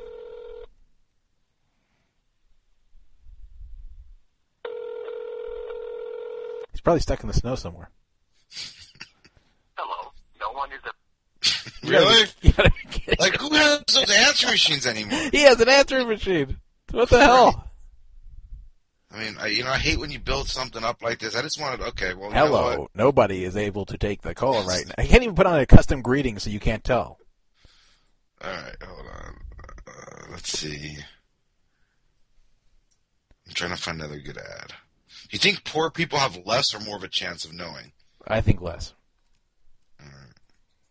North Las Vegas, 1989, Pontiac Firebird. Wow. Fifteen hundred dollars or better offer. Cash only. Contact Dan. All right, this is we're gonna go to Dan now. Right, I'm gonna post it in the chat. And uh, now you can review this information, Druff. I know you are a, you are a uh, a marvel at game theory, and you look at it, and if you want to change your bet from thinking maybe Dan knows, I mean, he's driving an '89 Pontiac Firebird, probably drinking some natural light, smoking some Mar- Marlboro Reds. Damn, I, I wish I had this car back in 89. New tires on 110 2011 total bill was eleven six hundred eleven dollars and fifty four cents, which includes road hazard and lifetime nitrogen. what? What is that? I mean, I'm not I'm not going to even pretend to say I'm a car guy, but what does that mean when Yeah, you what- get what- lifetime nitrogen? I don't know. Maybe, maybe you can use, uh, maybe you have a lifetime supply of nitrogen to burn off warts that grow on your skin. I don't know. That's what we know, lifetime nitrogen. Wait, Weird. if you tried to reach me by phone or if you left a voice message on today, I said that I still have not received it. Switched over to Sprint for my cell phone, and they ported the number too early, leaving me without cell service on twelve twenty six twelve. Well, at least that means he's probably going to put an effort into answering this call. All right. But wait a minute, today's twelve twenty six twelve, so maybe we Yes. get him. But maybe they put the port caller in. that means. They ported the num- ported the number too early. Yeah. I like I like how he, I've never seen a car listed which has both its mileage and its tires mileage. So he has 162,000 miles. He says adult miles. And what does that mean? Wait, used for commuting, and he spells it T W O two miles to work. I mean, how? So he drove and it has two.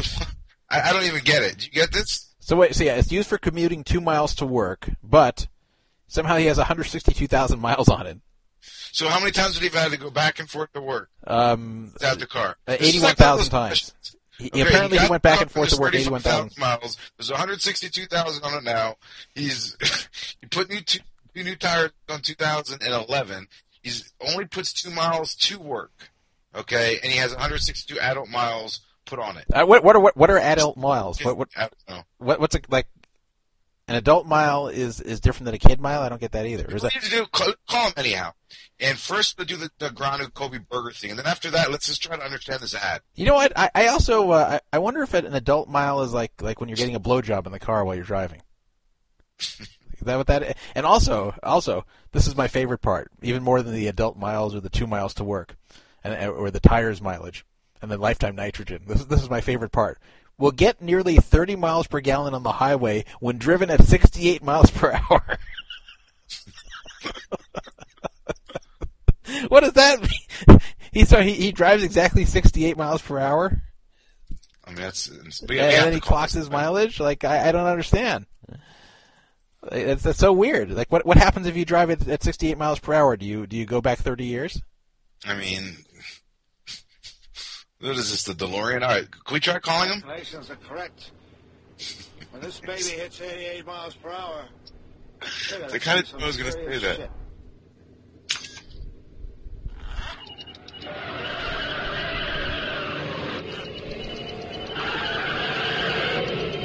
That's this guy getting ready to drive to work. By the way, the two miles.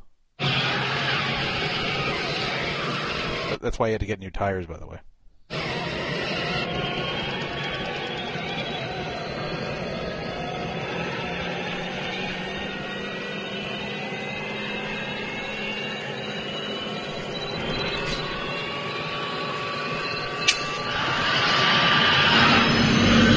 There goes the Thunderbird.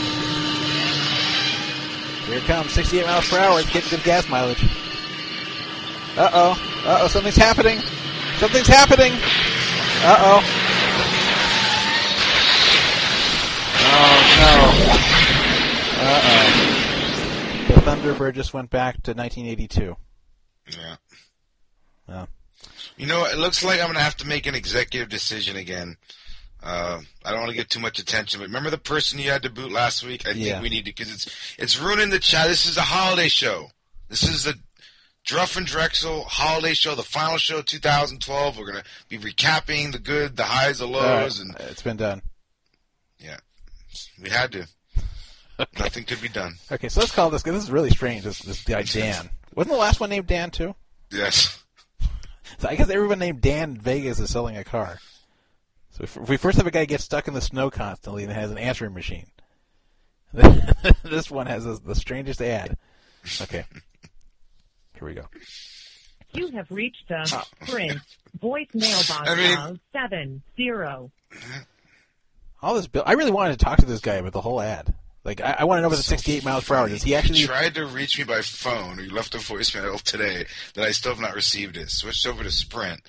And what does that mean? They ported the number too early. Oh, what he's trying to say is that he switched providers and that they're he's keeping the same phone number But and it that takes they some time uh, that they before switched it- it over before he actually had the new phone. Is what he's trying to say. But then he posts the new number and and you still can't reach him. So that, that's like why not? Why even put the number still? Why not say, you know, I'll post the number again when it works.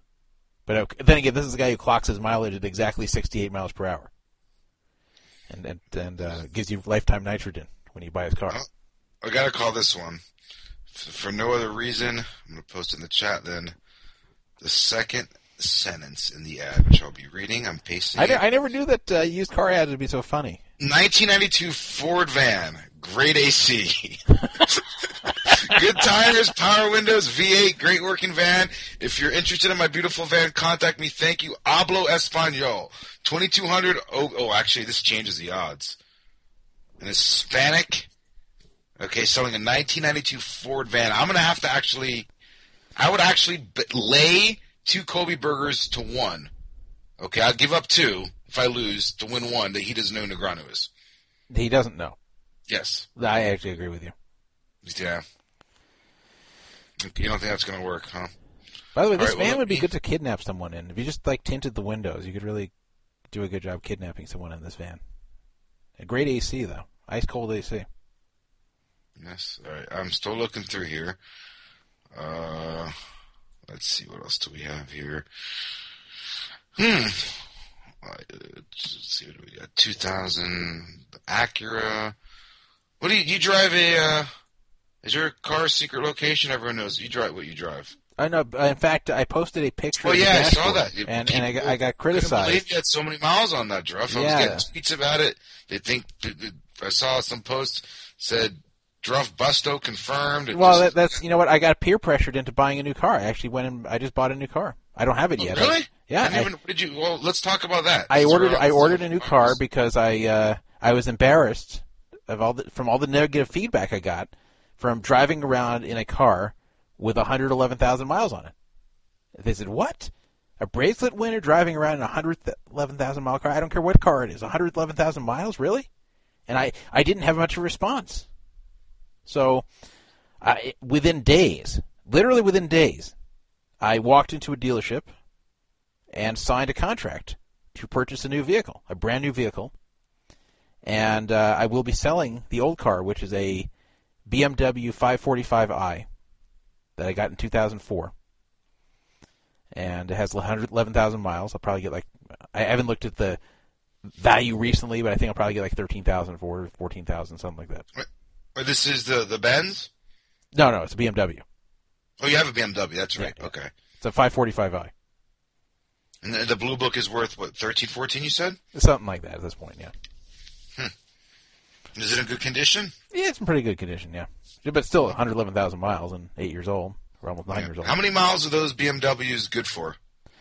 Um, it's interesting. They say you can you can go up to two hundred thousand on them. Now you're going to start developing problems along the way, but I will say, I've owned two BMWs in my life. This one, one hundred eleven thousand, still runs very well, and I had a three series in the '90s, and, and prior to this car until 2004, that I had one hundred forty-five thousand miles on and still ran very well.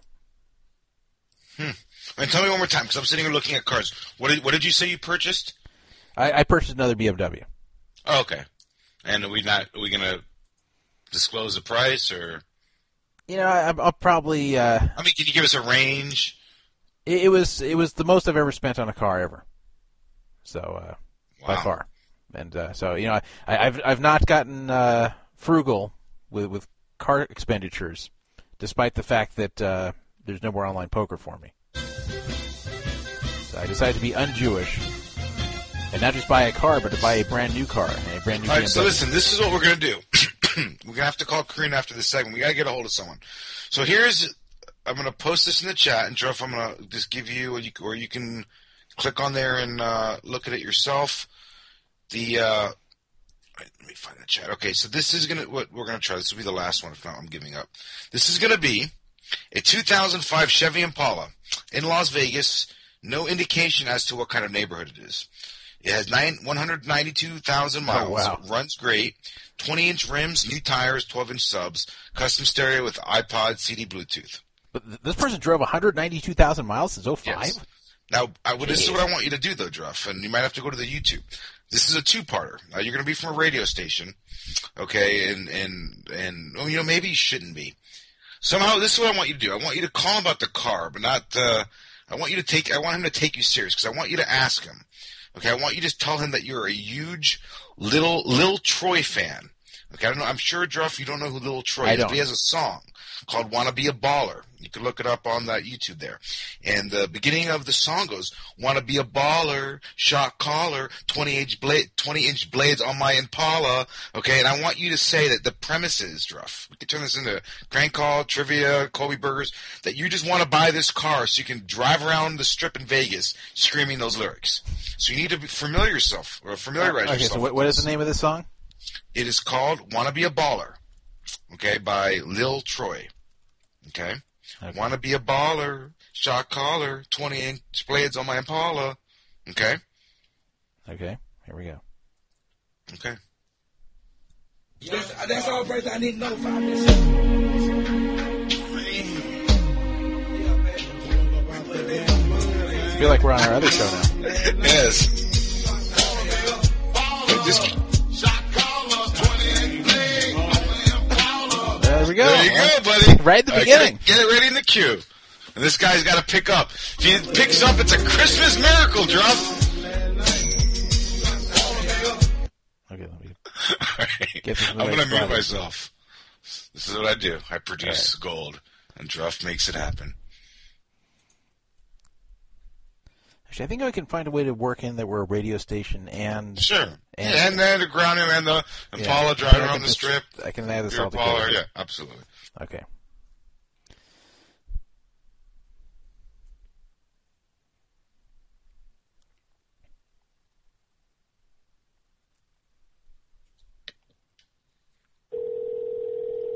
Gotta be a better way. It's hilarious. a better way.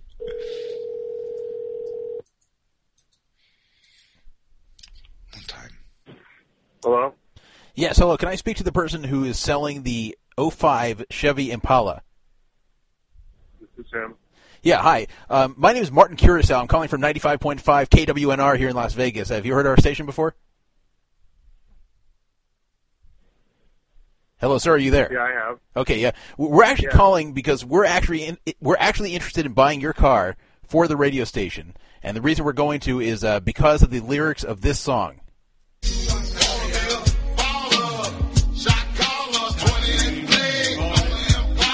So 20 inch blades on our Impala. Now you don't have to have 20 inch blades on this Impala, but we see your Impala Craigslist ad, and uh, we're actually calling to inquire about this. You are on the air right now. Uh, can you tell us about your car? We see 192,000 miles for your car.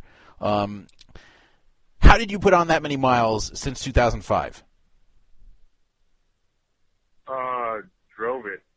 But where did you drive it? I mean, that's a, that's a lot of driving in uh, in seven years. Uh, six years actually. Wow.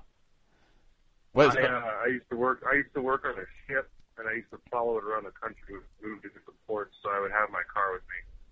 Really? So you so you just drove all around the country, and despite 192,000 miles, the car still runs great. Oh, it does have 20 inch rims. I, I just noticed that. I, I missed that in the ad, but that makes it even more appealing because uh, we were playing the song and we said, you know what? We actually want to get an Impala, and we searched Craigslist and we found your ad. So there really are 20 inch blades on this Impala. So that's uh, it, it lives up to uh, what what the song portrays it to be, and that makes it even better. So so now, how much money? How much money is this 05 Chevy Impala? How much can we get it for? I would like three thousand.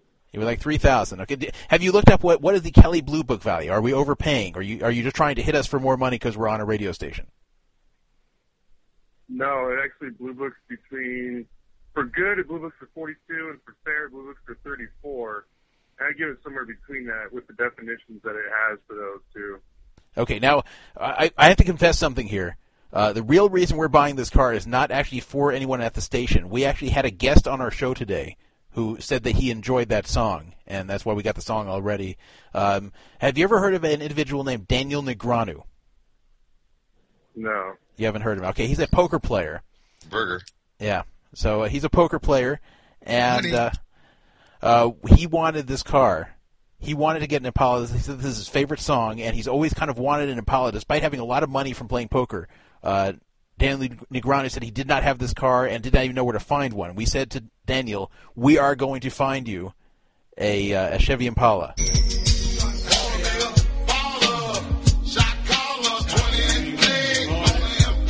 Now, are you familiar with that song? I thought. Hey, wait. I thought ninety five point five was a country station. You you thought wrong. We actually just switched formats yesterday. It was a Christmas miracle. We actually just switched formats to uh, hot R and B uh, as of Christmas. I, I it, but yeah, I, I commend you for knowing ninety five point five, and that that makes me feel good because it means people will turn it on and listen, and maybe give our format a chance. But uh, um, and, and again, Well, the- I'm not on the. I'm not on the air right now. I'm listening to ninety five point five, and I'm not on the air. It's a commercial.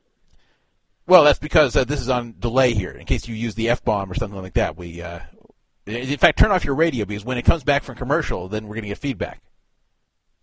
Okay. Yeah. So, uh, so okay, and he says it says custom stereo with iPod, CD, and Bluetooth. Now, uh, what what is a custom stereo?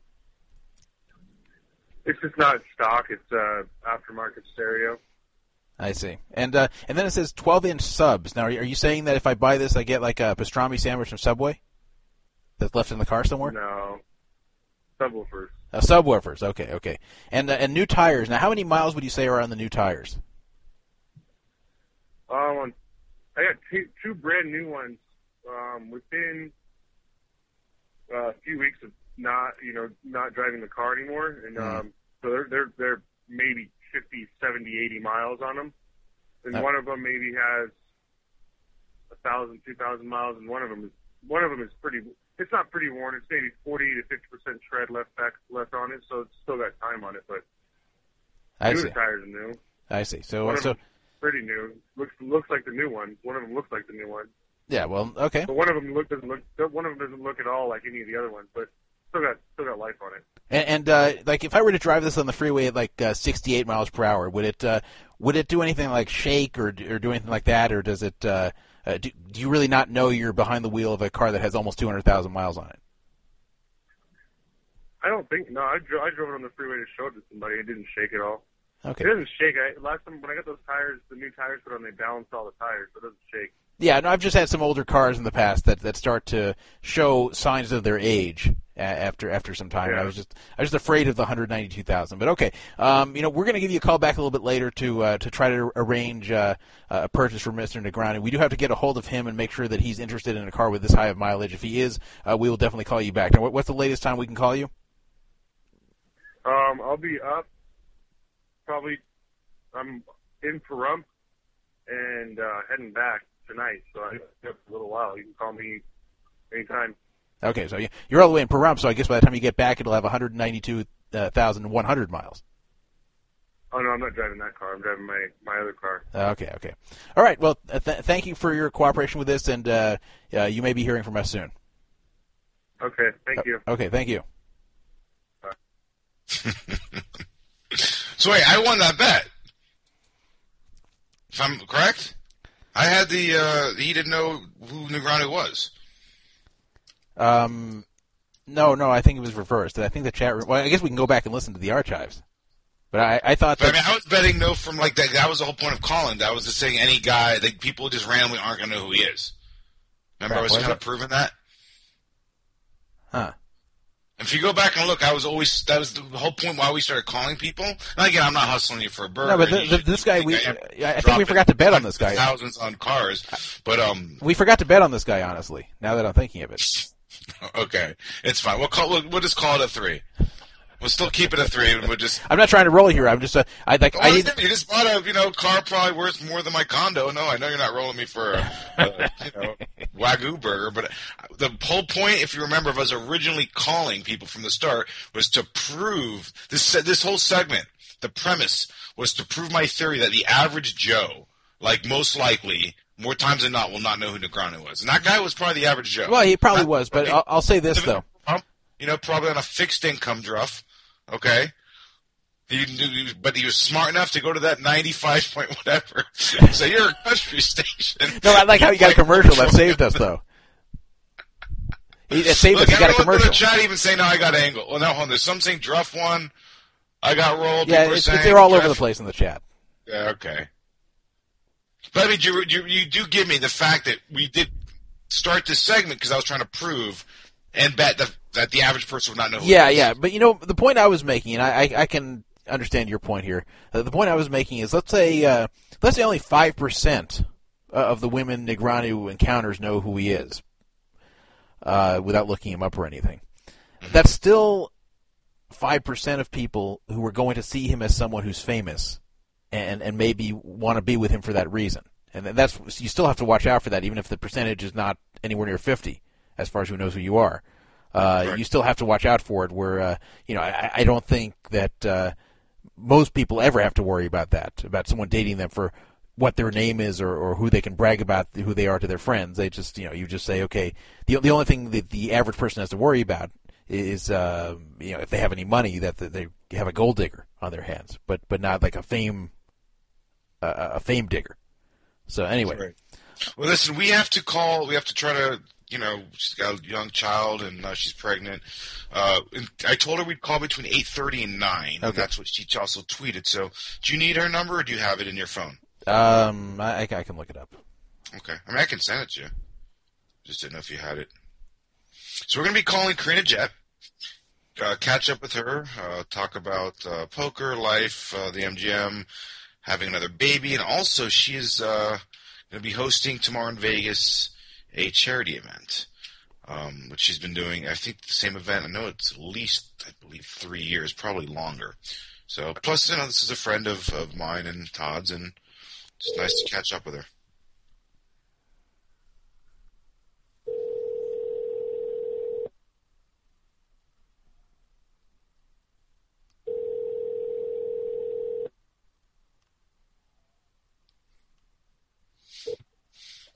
Hello, Is this uh, Ms. Mrs. Karina Jett? this is. Hi, welcome to uh, your inaugural uh, time on Poker Fraud Alert, the uh, Druff and Drexel show. How are you, Miss Jett? I'm fabulous. What's going on? Uh, I, I, for those that didn't know, I did announce the good news to the chat once it was made public uh, about you being pregnant, and uh, of course, you know a lot you, of did you tell everybody else what your proposal was for the name? you know. If you want to tell that story, you, you, you can. Uh, I, but no, I have not mentioned that. It's kind of obsolete now, though. Yeah, well, yeah, because yeah, it, it actually moot. well, for, It's a for, moot for, point. for two. It's actually moot for two reasons. A, uh, the whole thing got the operation got shut down, and B it is well, I guess I can say it. uh, If I'm not, you can hate me tomorrow. You're having a boy, so it wouldn't it wouldn't work with the name and everything anyhow. But I had Yeah. I had proposed to Karina. Uh, we were at a buffet, and uh, it was myself, Karina, Todd, and uh, Jay Ryderson from uh, the chat, and I had told Karina that I would help get her, you know, and, by by playing, not uh, cheating or doing anything behind the scenes, a seven star card. Okay, if she had a girl and she allowed me to name it Joan, she had to name the kid Joan. And you know, because I love Joan Jett and I love rock and roll. But anyhow, uh, it wasn't to be, and uh, I, in fact, she actually said to me, she said to me as she was eating uh, her dessert, I believe she was having uh, a little bit. Uh, what, what were you having? It was a little tiramisu, some chocolates, and anyhow, she said, "I'll." I, she said, "I will actually talk to Chip about it and see what he says." I don't know if it ever went that far, but like you weren't joking with me. You had like a serious look. It was you know kind of serious kind of conversation, but uh, Well, I was actually going to talk to him about it at least, and say, at least give him your offer. Look, we have a Let him song have for the choice.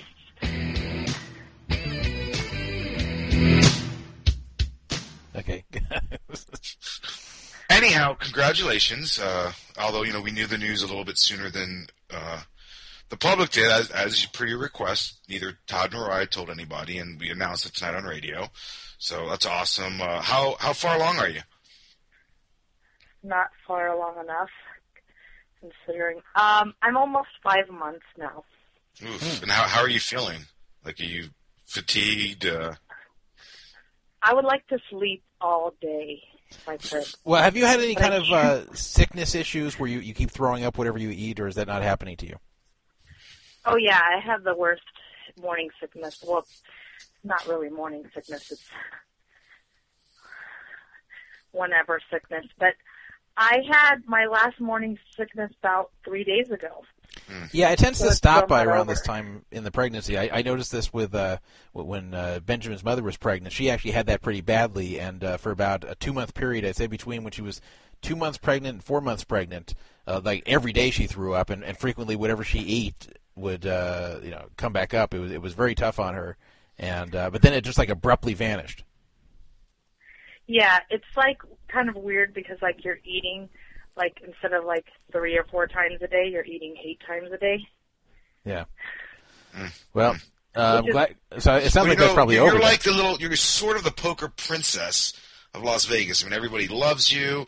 I mean, you know, if you were in England, they probably would have put you in the hospital for morning sickness and given you, you know, five star service like they did that Middleton woman. I didn't think mine was that severe, but you never know. What do you think of someone being hospitalized? And I guess you know, I've never, I don't have any children. I've never even really been around anybody uh, pregnant, like in terms of you know a long duration enough to witness morning sickness. But I mean, when this Queen or Princess Middleton was in the hospital for what they coined morning sickness. Is that ridiculous, or is that kind of normal? No, I don't think happen? it's ridiculous. I mean, Okay. I've been in like the thing is, it's like the dehydration part of it, and like when somebody's Hmm. newly pregnant, it's her first pregnancy, and she's throwing up, and she was actually dehydrated, then it can be a dangerous situation. Two things. One thing is, I'm sorry, I have to say, Crow Diddley just wrote in What the are you chat. laughing? No, I'm reading the chat. Crow Diddley, uh, awesome guy, long time poster wrote, Drexel's never even seen a child. and that just made me laugh. Secondly, I'm thinking that now- now they're saying that since it's a boy, I should give another prop bet in, in money or, or something if you name him Learjet. I actually had brought that up to Chip. Learjet. That's great. That's not original, by the way. We already brought that up. Did we? Yeah, like Jumbo. But you we know, talked, like we, just I don't remember that. No, I'm saying like just in casual conversation I've had with Chip. Oh, okay, okay. But I'm just saying, but the chat brought it up. It's original to them. I mean, they're here. They're uh, charge it. I'm looking at all these different names. Um. Well, anyhow, I mean, Black Jet. I mean, just you know, it, keeps, it goes on and on. yeah, you're right. Could go on and on. Um. we well- already have the name, by the way, but I'm not. Oh, really? telling. Hmm. Okay. Well, when is that? Is that not going to be disclosed till after the birth? Did it- it come- Probably not because it can change if any really good top bets come about. You know, Okay, so I got you. I don't want to commit to anything. How was uh, Christmas? I know just from uh, hearing from a, a friend, mutual, our mutual friend that was there, I heard that the stuffing last night was amazing. of course, you would say that. I'm just saying what I heard. My, my good friend said the stuffing. It was amazing. I know. Well, hang, hang on a second. Hang on, is hang on. Stuffing. This sounds like someone is reusing leftovers from uh, Thanksgiving. No, Those this was fresh stuffing made Oh, okay. For Christmas dinner from what my I get first- so suspicious when I when I come for Christmas dinner, and of course I'm a Jew. I don't go to Christmas dinner very often, but I, I have Christian friends, and when I go to Chris, Christmas dinner and they serve me turkey and cranberry sauce and stuffing, I get very suspicious that it's not going to be a very fresh meal. That's ridiculous. You think we're going to keep the food for a month? I, I've known it to happen, but I'm glad you, I'm glad you didn't though.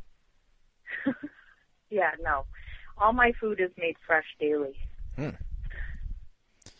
All right, so no, uh, you'll have to come to one of my shindigs sometime. Well, you know, I was supposed to have lunch with you on my birthday, but you canceled at the last minute.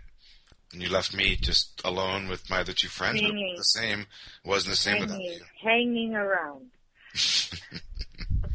Well, anyhow, uh, tell us. Let's See, I know we had. A, I mean, I know there's so much going There's on. a purpose for me on the show, yes? Well, I mean, well, we There's want always a John, but I know that you do a lot of work for the good and charity, and you're still working for MGM, correct? Correct. I am still Tell us employed. before we delve into what's going on tomorrow. Tell us about what's going on down there, and for those that come to Vegas, and a lot, a lot of listeners do make it here. Uh, you know, at least once, and some of them, you know, twice, three times a year. What is going on in the MGM poker room these days? What kind of games can they look for? What can they expect? Uh, what's what's the deal? Well, I have to say that MGM has the best low, no limit games in town because it's more tourist based. Um, you know, we have one, two, no limit, two, five, no limit, and then we also have introduced mixed games, low limit mixed games, and of course, my Tuesday night horse tournament every Tuesday. So every we start the mixed games every night at 6 p.m. Okay. And that's it. And uh, what I, I know, I think this is when I had you on the Iron Man podcast. You had talked about there was, I think they were either renovating or they they were doing something with the poker room. Has that since been completed? Yes, they're actually moving the poker room back to the centrifuge lounge area. Um, its original spot tonight. Wow, very cool. And I know, I, I don't know if you were listening. Were you listening to our show before we called you? I've listened to bits and pieces of it because Chip is a is a big follower of yours now. I, I've heard, and I, that's that's awesome. I, I although I don't know Chip as as well as I know you, that still very makes both Druff and I. I think it's safe to say humble that he listens to our show and is such a fan. Uh, Yeah, it's great. you you even told me, I guess I can say this publicly, that when he travels to tournaments, uh, when he's on airplanes or commuting, he's always listening to a podcast, and we're one that uh, he listens constantly to each week. So very good stuff. Um, but what I was talking about before is how you do a lot of charity for Las Vegas, and in fact, I played in this event a couple times. I didn't know how many years in a row. I know it's been at least three years that the Randy Couture, Randy Couture event has been going on. But tell me, has it been going on longer than that? Yeah, this is the fifth annual Wow. Randy Couture Char- GI Foundation charity event. Well- it's going to be this Friday at the MGM starting at 6 o'clock, and Bruce Buffer is going to be there to open the Shuffle Up and Deal. Wow. Tell, tell us more about the charity. Uh, who's it benefiting? What uh, I know on years past, I've been there and I've met a lot of uh, mixed martial arts or mixed martial artists and fighters and celebrities. I remember I met Carrot Top. My favorite, I met uh, David Zayas, who was uh, Enrique Morales in the TV show Oz, and then later went on to, to Dexter. Uh, you know, do you know who I'm speaking Right. of? Of course, you know who I'm speaking. You're friends with him, right? You Yes, guys are. uh, yeah. Sergeant Batista. Yes, yes, yes. Angel, yes. So I actually played with him. This was two years ago when I was at the Nugget, and uh, very, very cool because I was a huge fan of the prison show Oz, and he was just the biggest badass on Oz. But uh, so what, what, what celebrities can we expect to see there uh, on Friday night? Well, you're definitely going to see Randy, Bruce Buffer, some of the cut men. Don House will be there. Big John McCarthy, he's a big referee guy. I mean, there's going to be a bunch of fighters there from the weekend because it's a fight weekend anyway. That's right. So you'll see a lot of uh, named celebrities there for sure. Awesome, awesome. And it's seven o'clock. And tell us again a little bit more about Six the o'clock. charity. I'm sorry, six o'clock at MGM. Tell us again a little bit about the charity and uh, how it got started, what the, where the proceeds go, just for those that aren't aware. Randy used to be in the military, but uh, he noticed that a lot of um, families were affected by the injuries when the soldiers would come home injured. So this charity was basically set up to help the families of injured soldiers. So we've been donating tons of money towards families and even sometimes like government hospitals to help these families, you know, recover from their injuries because it's just a lot involved and they do a lot of good. So it's a good charity, and we're I'm happy to help and be a part of it. That is awesome.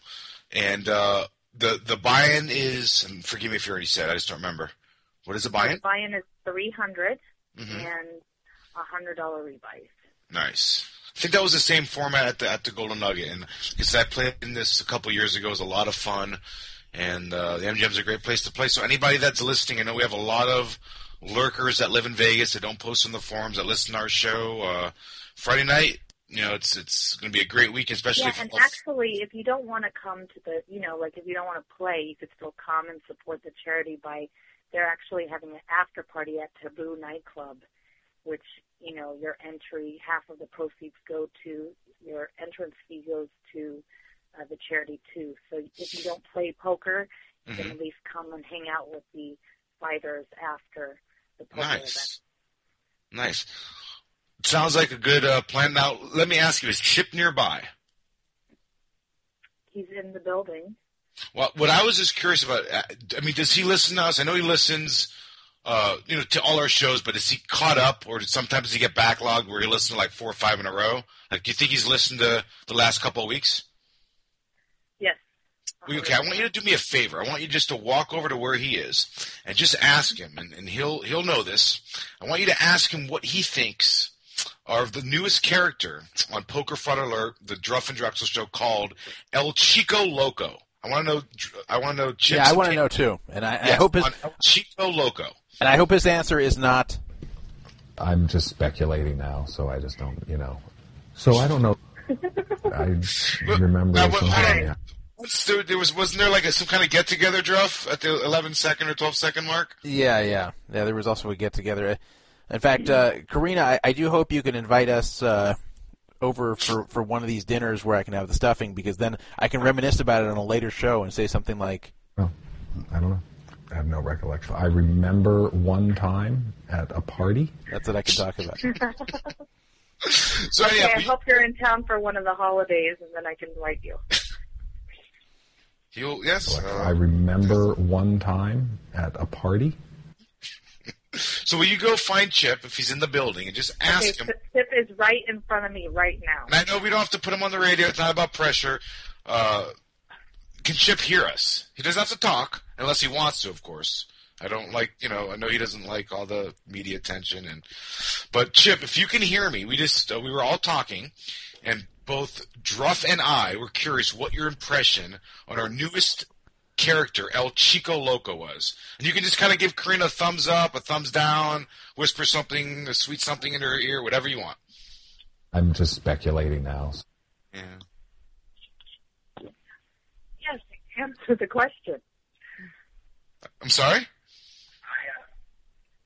I actually enjoyed the uh Is that Chip? He gets embarrassed when Chico Loco comes on. Oh, really? he actually likes the serious stuff. That's interesting. Okay, well, that, you know, that's why we have. That's the thing. He says that he actually likes the poker, poker fraud alert section more. Right, but we have a balance because we have a lot of loyal listeners that enjoy the comedy and, and the goofiness, and we do indeed actually have a lot of people that like it for. I mean, I'm not going to kid anybody. For Druff's portion of the show, really his solo part of the show, where he talks about the online poker sites, the sh- scandals, the shadiness, poker news, and all that, and uh, you know, kind of have to have a balance between it, which I, I kind of feel like we have a good balance. Druff, what do you Yeah, think? I, I think we do now. I think we, we have both, and uh, you know, you can't please everybody. And, and if we have a, a show that's all serious about uh, poker fraud and stuff, you know, well, some people will enjoy that, but a lot of people will tune out because they think it's it's too dry and too boring. And if we have just all wackiness, then people will also tune out because they'll think that the uh, the show doesn't have any kind of uh, um, informative content. So we we try to do both here. Yes. So, well, all right. I'm kind of It's a lot to say that Chip is, Chip is embarrassed. Now I'm going to have to listen to what you're, he, well, you know, El Chico Loco is not going to be on tonight. He is celebrating uh, the Mexican Christmas. Uh, he had drank too much. He's actually in a detention center. Uh, what what what part of California is he locked He's in, up in, in, now? in Norwalk Jeff? right now. Yeah, so he won't be coming back till after January. But you can listen. Uh, I think last week's he's show. in a detention center. Yeah, he drink he drinks a lot on Christmas. Well, okay, let me tell you, this is who El Chico Loco is. He's a well, you know, what? I shouldn't even tell you. It's really Jeff's place. Jeff, why don't you just give her a background on Uh, El uh, Chico Loco is a he's a, uh, a former uh, gang member from from 18th Street that has uh, left all that behind and is is now uh, trying to support himself with poker. And uh, the, the transition can be tough sometimes to, to go from the world of gangs into the world of poker. But he's he's trying to, to go from one to the other and do so successfully. So that's uh, Oh, we- we- another Iceman in the mix. uh, sort sort of. So we, uh, in fact, the Iceman's had a conversation with him before. So Yeah. and with Donald at the same time. Um, but anyhow, listen, I know you're very, very busy. I want to tell everyone again, tomorrow at 6 p.m., uh, Friday night. I'm sorry, I'm, I'm thinking for some reason today's Thursday. Friday night, 6 p.m. at the MGM. If you need more information, or even if you don't, follow Karina Jett on Twitter. Uh, I, I believe, do you have a fan page on Facebook, or is it just a private Facebook page? I have a private one, but you can go to the MGM's Facebook page. Okay. And again, on Twitter, if anyone has any questions or, or you know about it, you can also just tweet at me. Uh, anyone that knows me here in Vegas, I'll be more than happy to answer any questions. And I can vouch this is a great cause, a great event, and uh, especially if you like fighting. Um, you know, since it's going to be a, a fight weekend, and a lot of the mixed martial artists are going to be there, it's just it's it's a great time. So anyone in Vegas that's uh, listening, definitely show up. Or if you're coming out here this weekend or can make it out here, definitely uh, Drex gives its uh, two thumbs up. So All right, thank you so much, guys. no problem. And uh, anything else? Uh, I mean, uh, any gossip? Is any interesting stories? any poker gossips? Yeah, just something. I mean, do you want, should we I talk didn't know about? you guys were a gossip show. No, we're we're everything. I mean, yeah, we're just right. We're serious, which is you know, like you said, what Chip likes, and we have some comedy. We have you know, just all encompassing uh, podcast. But uh, what about what about you? I mean, is there any? It's been a while. I mean, just tell us a funny story. Come on. I'm just boring now. I'm just like a boring old pregnant pregnant woman. I'm boring. I wouldn't What? go that far. Let me think. I'm trying to think just from our interaction. I don't have good gossip. I have good other people's gossip, but I can't tell it Oh on yeah, air. I, I realize that. um, trying to think. Well, all right. Well, you know, let me just look. If, if anyone has any questions for Karina that are appropriate, uh, granted that her husband, who I respect, is right next to her, uh, go ahead and post them in the chat. If you guys have any questions, you can ask her. Uh, I don't know, Druff, you got anything for Karina? Um, no, no, I think that's about it. At least my side. When is the next time we're gonna hook up for dinner, guys? I mean, it, it can be. Uh, it can be soon. I'll be back around soon.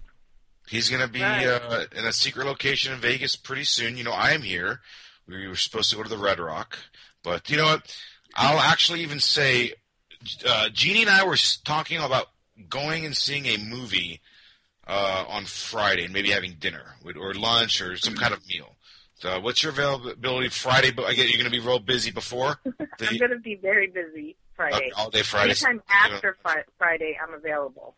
Okay. Uh, All right, by, maybe- by the Karina, I have a question for you. This is from the chat room, actually.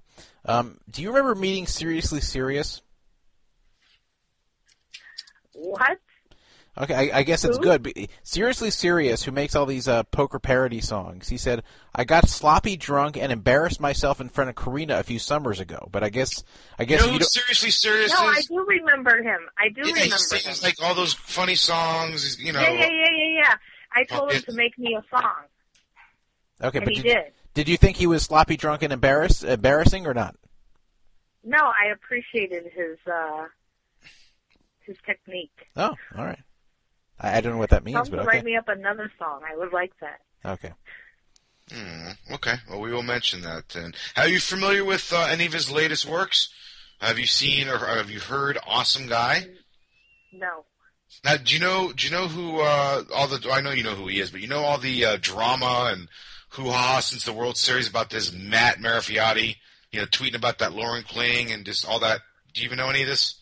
Yes, I do. I know all of it. And do you know the song? Oh, this is my favorite song, so maybe I'm just doing a plug so we can play it. But do you know the song that Seriously Serious wrote or oh, sang? oh God, I I can say. only imagine. Drop No. it, chew it up. I want to. I just want to hear it anyhow. Yeah, it's called Awesome Guy. It's about Matt Marafioti. It's by Seriously Serious, and in fact, it got Matt really angry, and he's been complaining about it even during interviews. I'm not kidding here. He actually, uh, when he's It's being interviewed, viral, Karina. yeah. When, whenever he does interviews with, with Poker Media, he actually complains about Seriously Serious. Do we have it queued? Uh, I'm getting it up here. Okay, sorry. That's uh, That's what we, we really do need a uh, engineer, radio engineer. Hey, we're gonna play for this is my favorite song and and uh, my girlfriend's as well. But everyone kind of has their favorite. I, I think probably "Party in the DOJ" is probably his well most uh, popular hit. But uh, I, don't know I something like about this. one with, uh, and the video is just perfect in, in terms of just the story. And as soon as Druff has it queued up, I can stop talking and. Uh,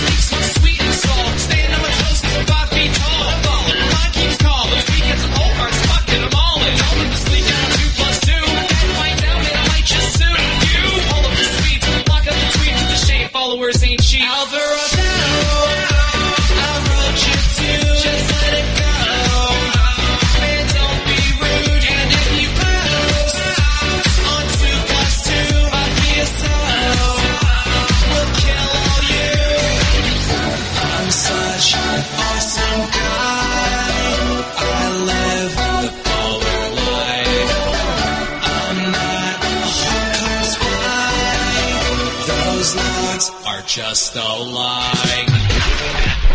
cause I'm acting out so naughty. And if you like a thicker man, I got a killer body. The girls are always ooh, it's Matthew Murphy. Really say that? Like, all the time. Now.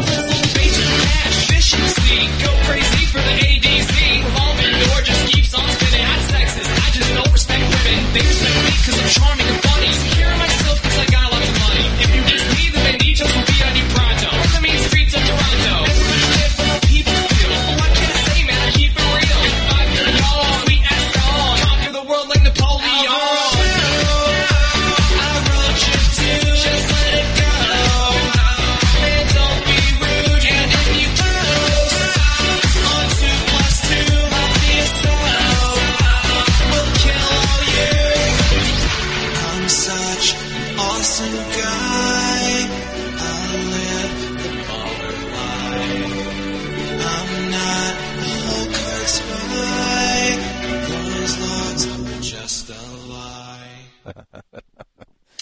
also if you are listening, uh, anyone that loves this music, uh, go to Seriously Serious website and you can buy a copy. I think they're sold in singles, and I'm kind of embarrassed. I don't know the name of the website, but if Seriously Serious, Well, uh, yeah, it's it's, it's uh, Okay. S R S L Y S I R I U S dot com. That's how you spell seriously serious. So anyway, Karina, what what do you think? I I love the song, and you have to you have to also see the video. I know it doesn't give the full context of the song, so I suggest go to YouTube, type it in there. I'm sorry, I suggest go to his website and uh, buy it for 99 cents or whatever it is. But what was your impression? Very professional. Hey, kid's got a good voice, huh? He's got I at least a good, a good auto tune. I'll say that. Yes, absolutely. So uh, yeah, I, it, and you know what, we're uh, trying to get. Uh, I don't know. Seriously, serious isn't in Vegas right now. Uh, there was some talk on my other show, uh, Filthy Limper. I'm doing a, a you know trip to AC with Genie for at large, and possibly he's going to come out there, and I'm sure he'll be out here at some point, probably before the World Series. So uh, know. Maybe I can arrange a meetup, and uh, I don't know. I, I don't quite know the whole story, but I guess apparently, what was it? He was drunk, and did he was he lewd towards you? What, what exactly do you remember occurring? No, I think he was just very excited and he was drunk and he thought he was making a fool out of himself. But I didn't take any offense by it. You know me. I know, I know. You're very down to earth, and yeah. Um, also, we talked about well before you, we had you on the show how when we saw you, uh, we had you know the the buffet at the uh, the eighteen million dollar buffet that we both noticed. Uh, well, I noticed that your breast had grown, and we talked about that story. But I didn't I didn't think you were pregnant. You know, uh, and Druff had noticed, but we didn't. You know, Druff didn't want to be rude. And, Yeah, I actually the funny thing is I thought she looked pregnant, but I'm like, no, no, no, she probably isn't. And if I say it, she probably just gained weight recently, and she'll be insulted. So I said I'm not going to say anything. Right. I, I- I thought it was more likely you weren't pregnant and had just gained weight, but I was just thinking, boy, she really Yeah, has a pregnant look keep to your her. Eyes, you couldn't keep your eyes off my breast, Brandon. I remember that. I, it, it is true. Brandon actually did comment about the breast. He's like, oh, your, But, I- your but I only clear. did this when she had said she was pregnant. Not like I saw her and said, well, maybe I didn't. Did I just say it before ever anything? No, That- you just like, like you looked at me and you looked at my breast and you had like this kind of like open look on with your mouth and you didn't know what to say. It's kind of like the wolf on those cartoons where his eyes bulge out. And then you're like, hey. I think we need to get back to the serious poker topic so that Chip enjoys. Uh, what do we have? Uh, what what what other serious poker topics do we have? Yeah, th- Druff? th- actually, I, I you know I actually recorded it when Brandon was there and first saw her breasts. It, it Oh, went, went like went like this here. I heard about this.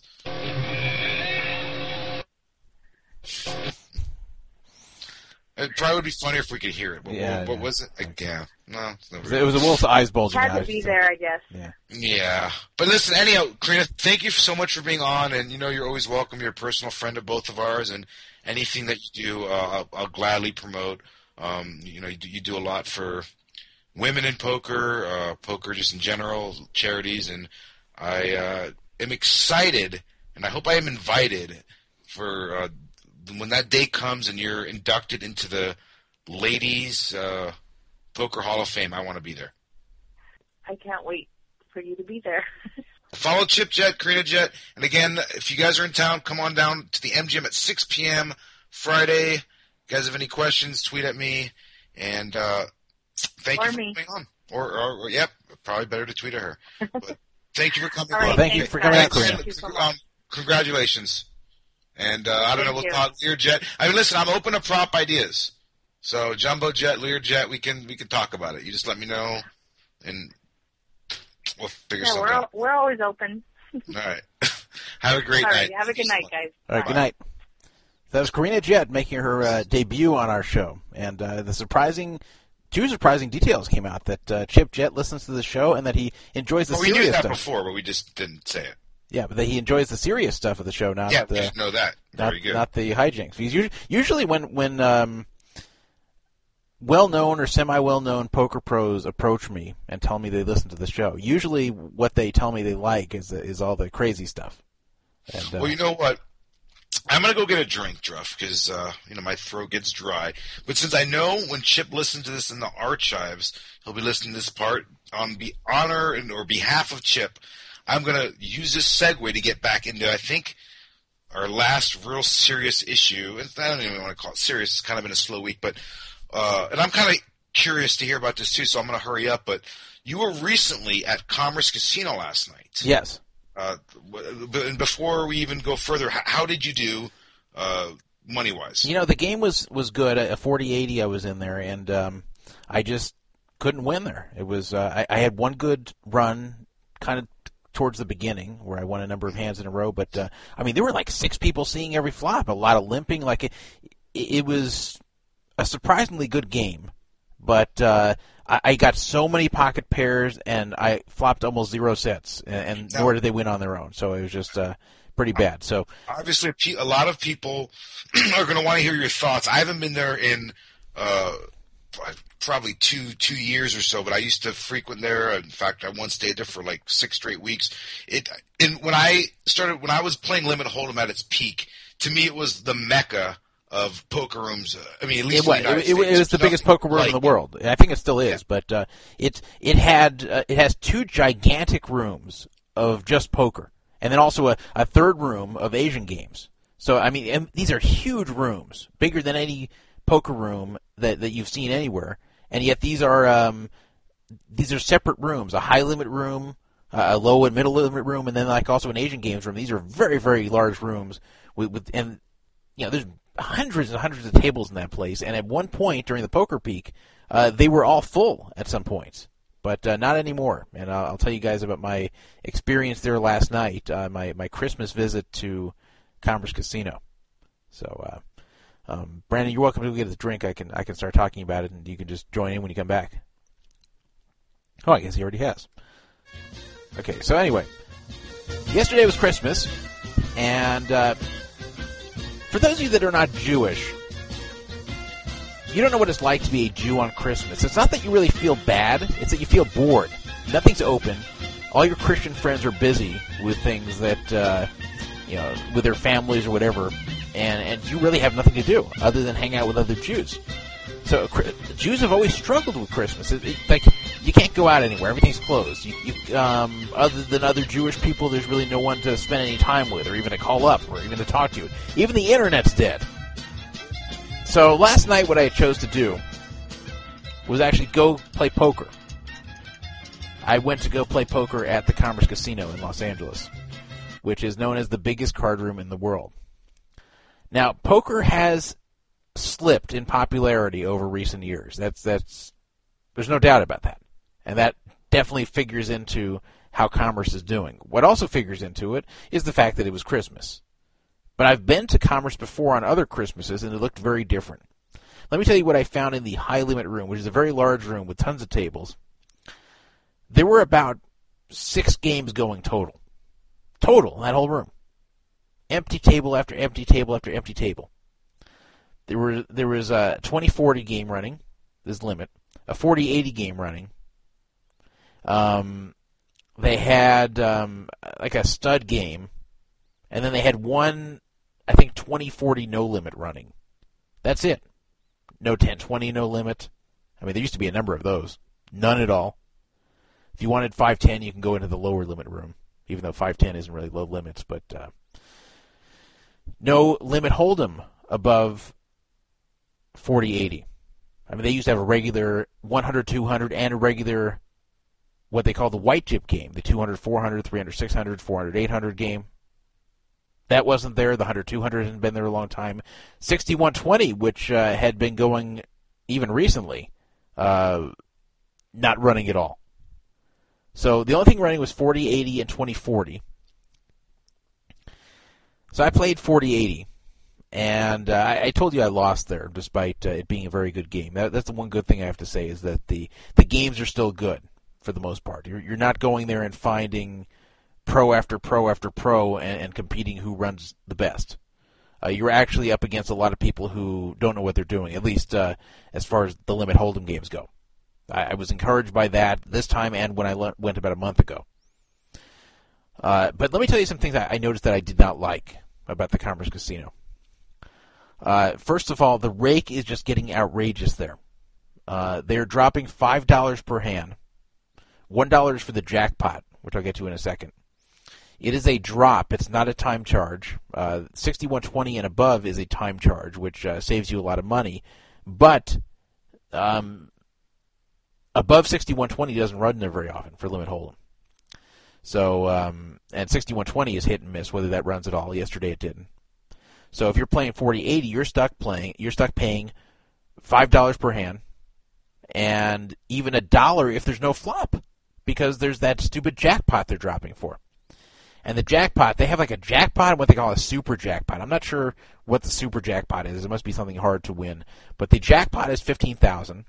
The super jackpot is a hundred thousand. I saw I saw it fluctuating throughout the night. I saw it get up to like thirty four thousand and then back to fifteen without anyone winning it, which I, I don't quite understand, nor do I. I'm going to try to understand. But what I can tell you is that um, the uh, the the problem there with with these with this rake structure and the jackpot, the jackpot you never get any kind of value out of it. The jackpot, the, the casino keeps a lot of money out of that, and um, it makes it to where everyone's a loser with the jackpot over time. Now, it's one thing if a casino takes rake, is they have to take rake to stay in business. That's a necessary evil playing poker. But to take out another dollar for the jackpot really adds up, especially when there's no flop. I mean, you raise, fold, fold, fold, fold, dollar's gone for the pot. You say, oh, who cares? It's a dollar. Well, you play all these hands, and all of a sudden you're paying a lot in rake, a lot in jackpot rake, and it starts becoming harder and harder to beat, even at 40-80. And and think you know think about lower limit games. Think about 2040. Think about uh, 918 and 612, and those, those get really really hard to beat with this uh, with all the rake they're taking. Let, let me ask you. I'm sorry to interrupt.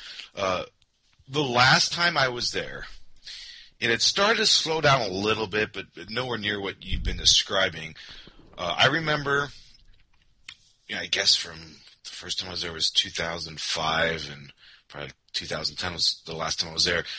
On average, whether it was the weekend or even you know, the afternoon, um, there would be probably usually five or six 20 40 games. Um, and there'd always be at least like four 40 80 games going, you know, like in the afternoon, evenings. Some, you know, sometimes even, you know, six, and then at least three or four 61 20. What, and forgive me, I did step out to get a drink, so if you already talked about this, uh, I apologize. But now, how, how many? And I guess you, you, did say you went on Christmas, but I've been there on holidays as well. What what, what are the in terms of how many games they have running at those limits? What does it look like? Well, apparently it's doing a little bit better right now. Yesterday it was, it was pathetic. There was there were th- first two games of 40-80, three games of of 2040, no 10-20 no limits, one 20-40 no limits, uh, one stud game, and I don't even think there was a mixed game running. Um, now, right now it's not as bad. According to the Bravo app that you can get on your phone that'll tell you Yes. what's running, um, there's a 6120 running, a 200-400 mix running, uh, four tables of 40-80, and and one 10-20 no limit game. But that's still like a you know a fraction of what used to run there. And what I- what I find when I go to Commerce, aside from the rake I was talking about, that's just gotten so high, um, they, they just do stupid things. Like last time I was there, a, a month ago, there was a fish who was playing at the 6120, actually a regular, who's like, like a regular fish, and uh, he was making the game great. Everybody else in the game was was was decent, at least decent, like ranged from decent to very good. So this fish was making the game. The fish did not want to pay rake because there's a time charge, and what they do when the game gets short, they'll sometimes waive the time charge uh, occasionally. There were five people in the game. The fish did not want to pay, and they said, "No, we have to wait till it gets to four before we'll uh, give you a free roll." The fish says, "Okay, I'm leaving," and they said, "Okay, fine," and he left.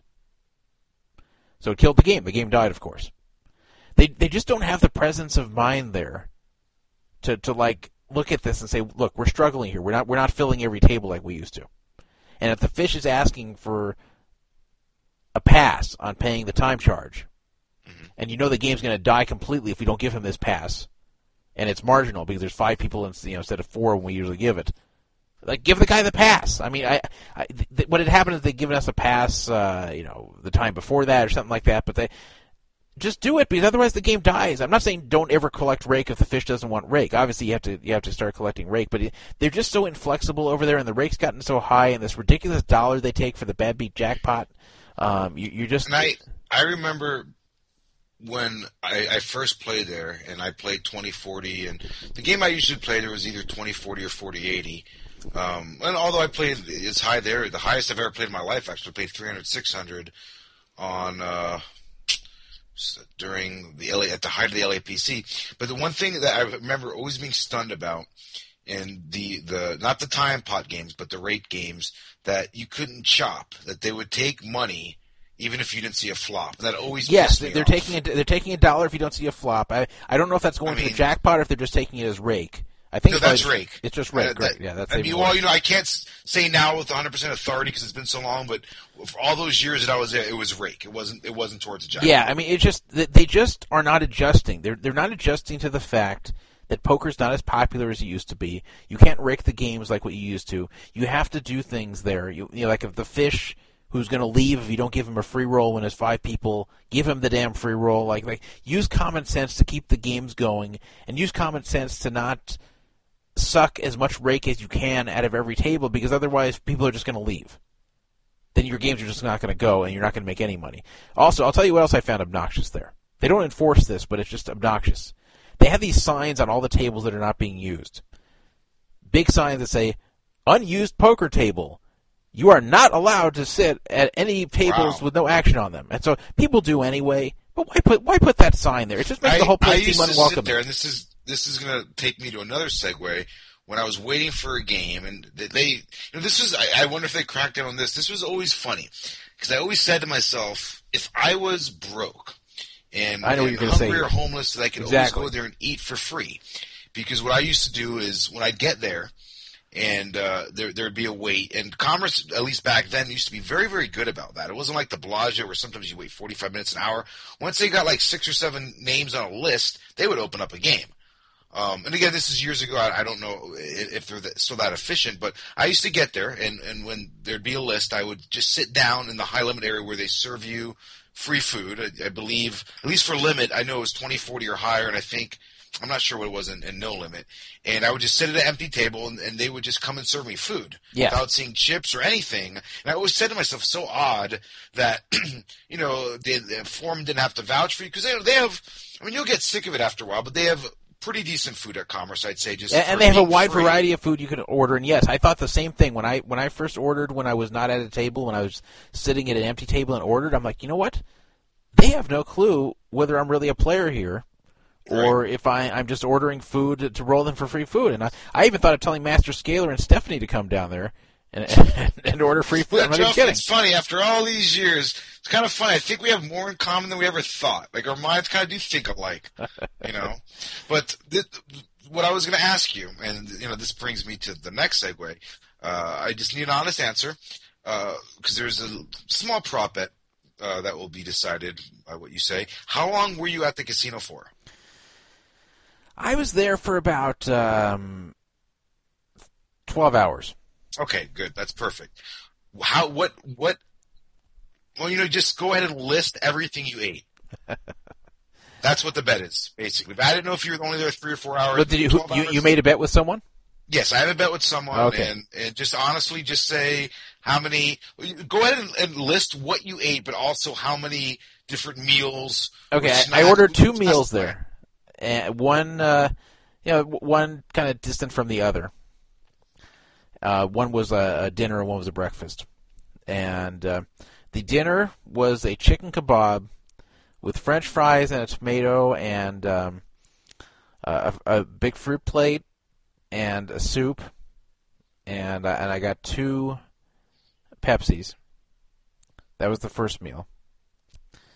And um, the second meal was four eggs over hard, bacon and hash browns, and um, and some toast, and and an orange juice and a Pepsi.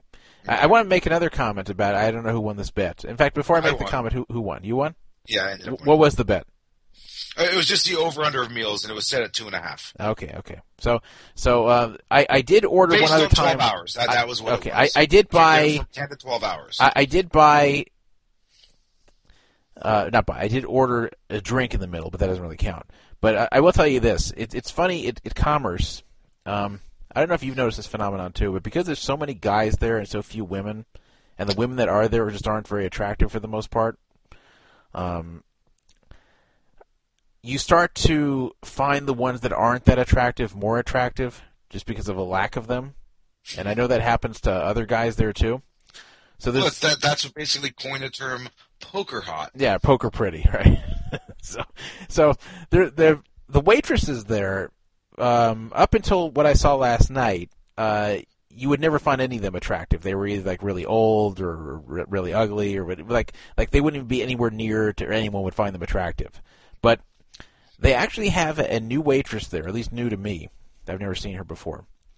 Who's a white girl in her twenties and, and you can imagine that uh, she gets a lot of attention. Now, the funny thing is, she, she isn't even that pretty. She's not ugly, but but she's just kind of plain looking. But you should see all the attention she gets there from all the guys. They, they treat her like she, she like she's a, a Like a Princess Leia in like the early '80s. Pretty much, yeah. So I mean, they they just um, the guys just all love her there, and it's not even like she's uh, like all that outgoing or, or someone that like has a sparkling personality. She's just she's just a, a white girl in her twenties who who interacts with you because she serves you food, and, and the guys just absolutely love her. I'm like, you know, this is such. This reminds me back when I was in college, and we'd have like the few girls in my computer science classes, the way they'd be treated.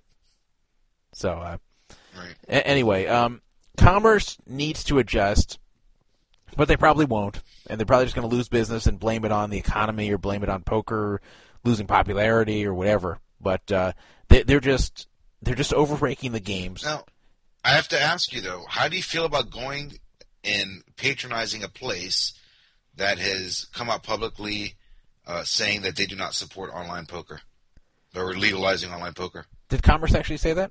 Yes, absolutely. I'd heard about the Venetian. I hadn't heard about Commerce. Absolutely. This, I mean, this was about two two and a half years ago. Uh, maybe maybe yes, I did hear about are- it. I, yeah. Yes. You know what?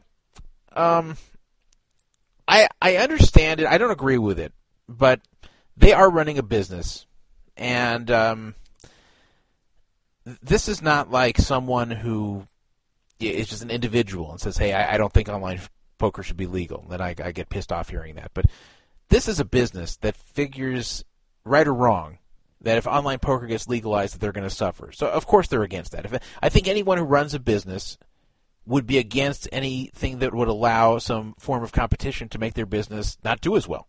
So that that's definitely where they're coming from. Uh, I do think that the downturn in online poker has definitely hurt commerce and their popularity. So they, they, they are kind of tied together, and that's where I disagree with them. I think that allowing online poker uh, could actually help them, and at least it's worth a shot. So it's not something that they should necessarily come go against them, but uh, but I can understand why they do it. That's why I'm not that mad at them about that. And uh, Crow Diddley just said in the chat, Jeff forgives them because nobody gives a fuck what the Commerce Casino thinks about online poker. That's true too. Uh, their opinion is unlikely to really matter very much. But uh, um, something I did find obnoxious there a while back. I haven't checked in this recently. The hotel there, which is a Crowne Plaza that was built in 2002, I believe. It's an okay hotel, and I used to stay there sometimes when I was too tired to drive back. They raised the price last time I had checked to 129 per night for poker players. That's the poker rate. That just kind of bothered me Wow. because uh, I remember I used to. Well, you know, I, I, mean, I don't even care. It doesn't even matter. Back then, when I was there, you could bribe people. I, I don't know if you ever, you know, participated in any of this, but it was very well known. You could bribe people for amenities uh, be, besides getting cheap or free rooms, all the way up to mini bars and free movies. I did not know that. Um, I had heard I had heard about it going on, but I, I hadn't. I should say I didn't know. I, I didn't know exactly who to ask or what to do, but I had heard about it happening. In fact, I'm going to find out how much it costs. I'm going to find out right now because I checked a few years ago when I wanted to stay there. This is how Jewish I was. I, I was really tired. This is a few years ago. I wanted to stay there, and then they told me 129. I was so turned off by that that that was the poker rate because I had paid 79 in the past that I just said forget it and drove home tired. Find this out. Commerce, can I help you? Uh, hello, can I Nigel Fabersham here? Can, I- can I have the um, the hotel, please? One moment.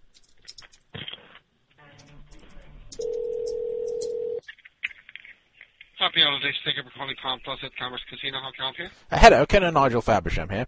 Um, I'm, I'm thinking of coming down and playing poker, but um, I'm, I'm afraid I'm going to um, get rather involved in the whole thing. And um, um, I, what if I get too tired? I don't wish to drive home. Um, h- how much would it be to stay the night there? For tonight?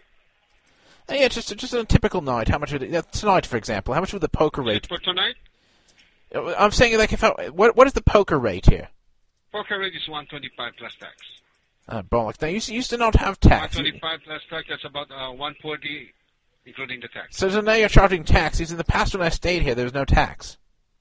No, it's a tax with tax, 140. Do, do you know why they're charging tax now? When, when did that begin? There's a tax on that. All right. Uh, th- thank you for the information.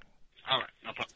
So it, they used to charge no tax. The city of Commerce used to have an agreement with them not to charge any room tax, but I guess they uh, they lost that too. So so about 140. So it's pretty much the same thing, except now there's tax.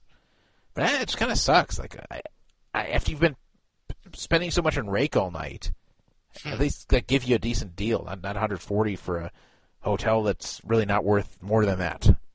You know what also is always weird? How their rates would just a lot of times be higher during the week than on the weekends.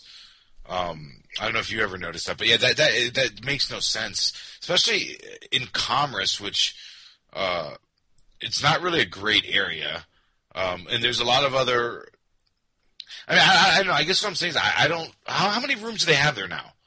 I mean, how, how many rooms? I know they haven't they haven't expanded. So how many rooms would you guess are there? Yeah, I don't know. There's yeah a few hundred or whatever, but yeah, it's not that many. I would I would think just especially like during the week that they'd have trouble filling it up. No, they definitely Uh, do. They definitely don't fill up. So I, I don't yeah, understand. It doesn't yeah.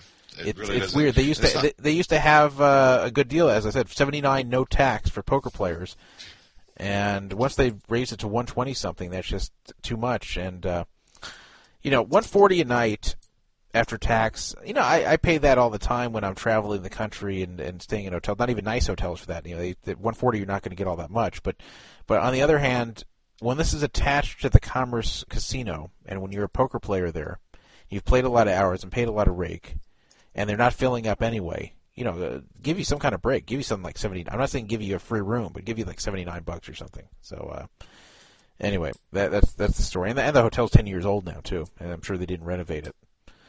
So uh, Yeah. anyway, let's let's move on. Well, to, speaking of people that play at Commerce, uh, well, actually, before I even go there, by chance, did you see uh, my good friend and uh, guest, you know, for many years on uh, other networks, Mark Newhouse playing?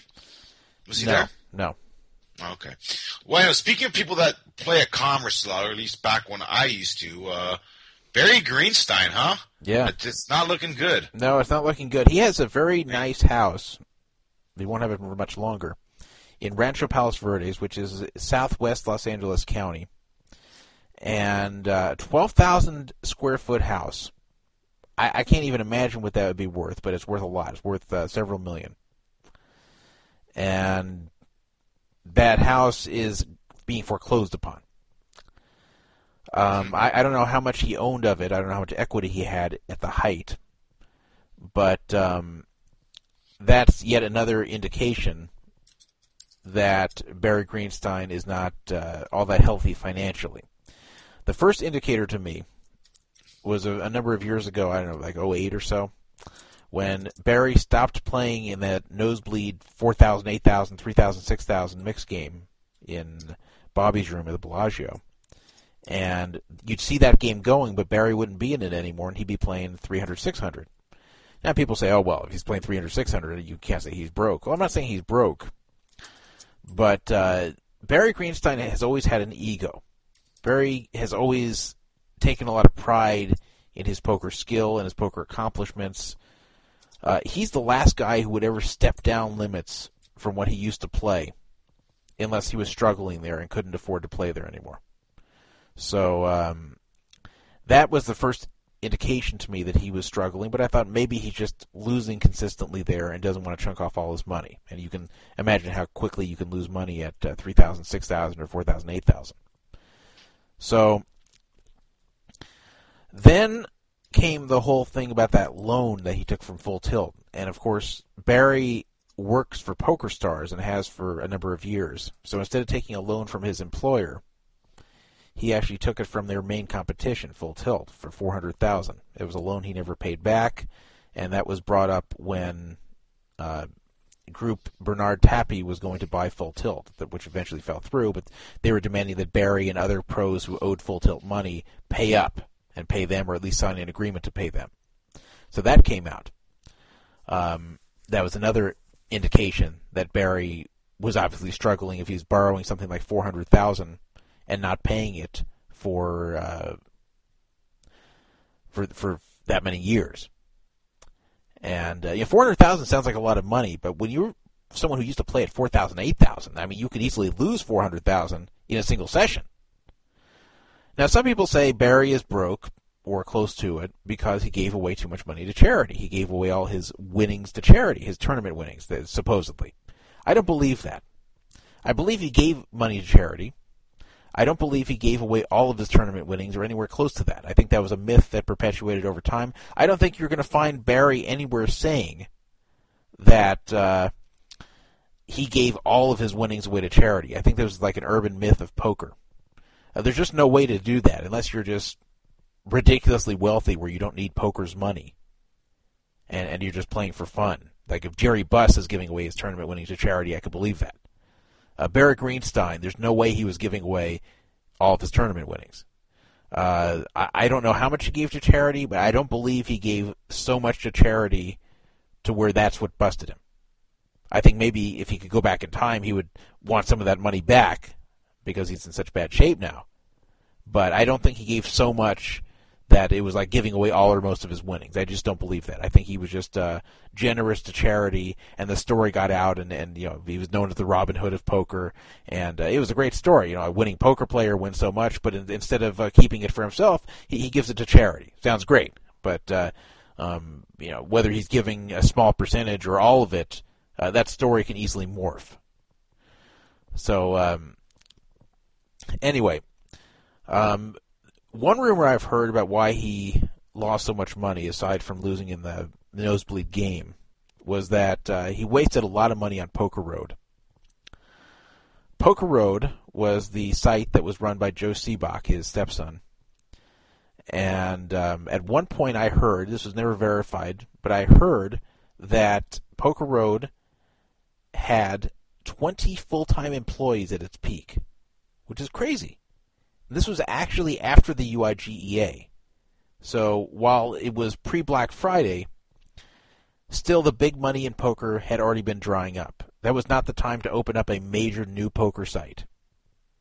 And uh, I know they spent a lot of money on it. I don't I don't know about the 20 full-time employees if that was true, but they I know they spent a lot of money and I know that it returned very little.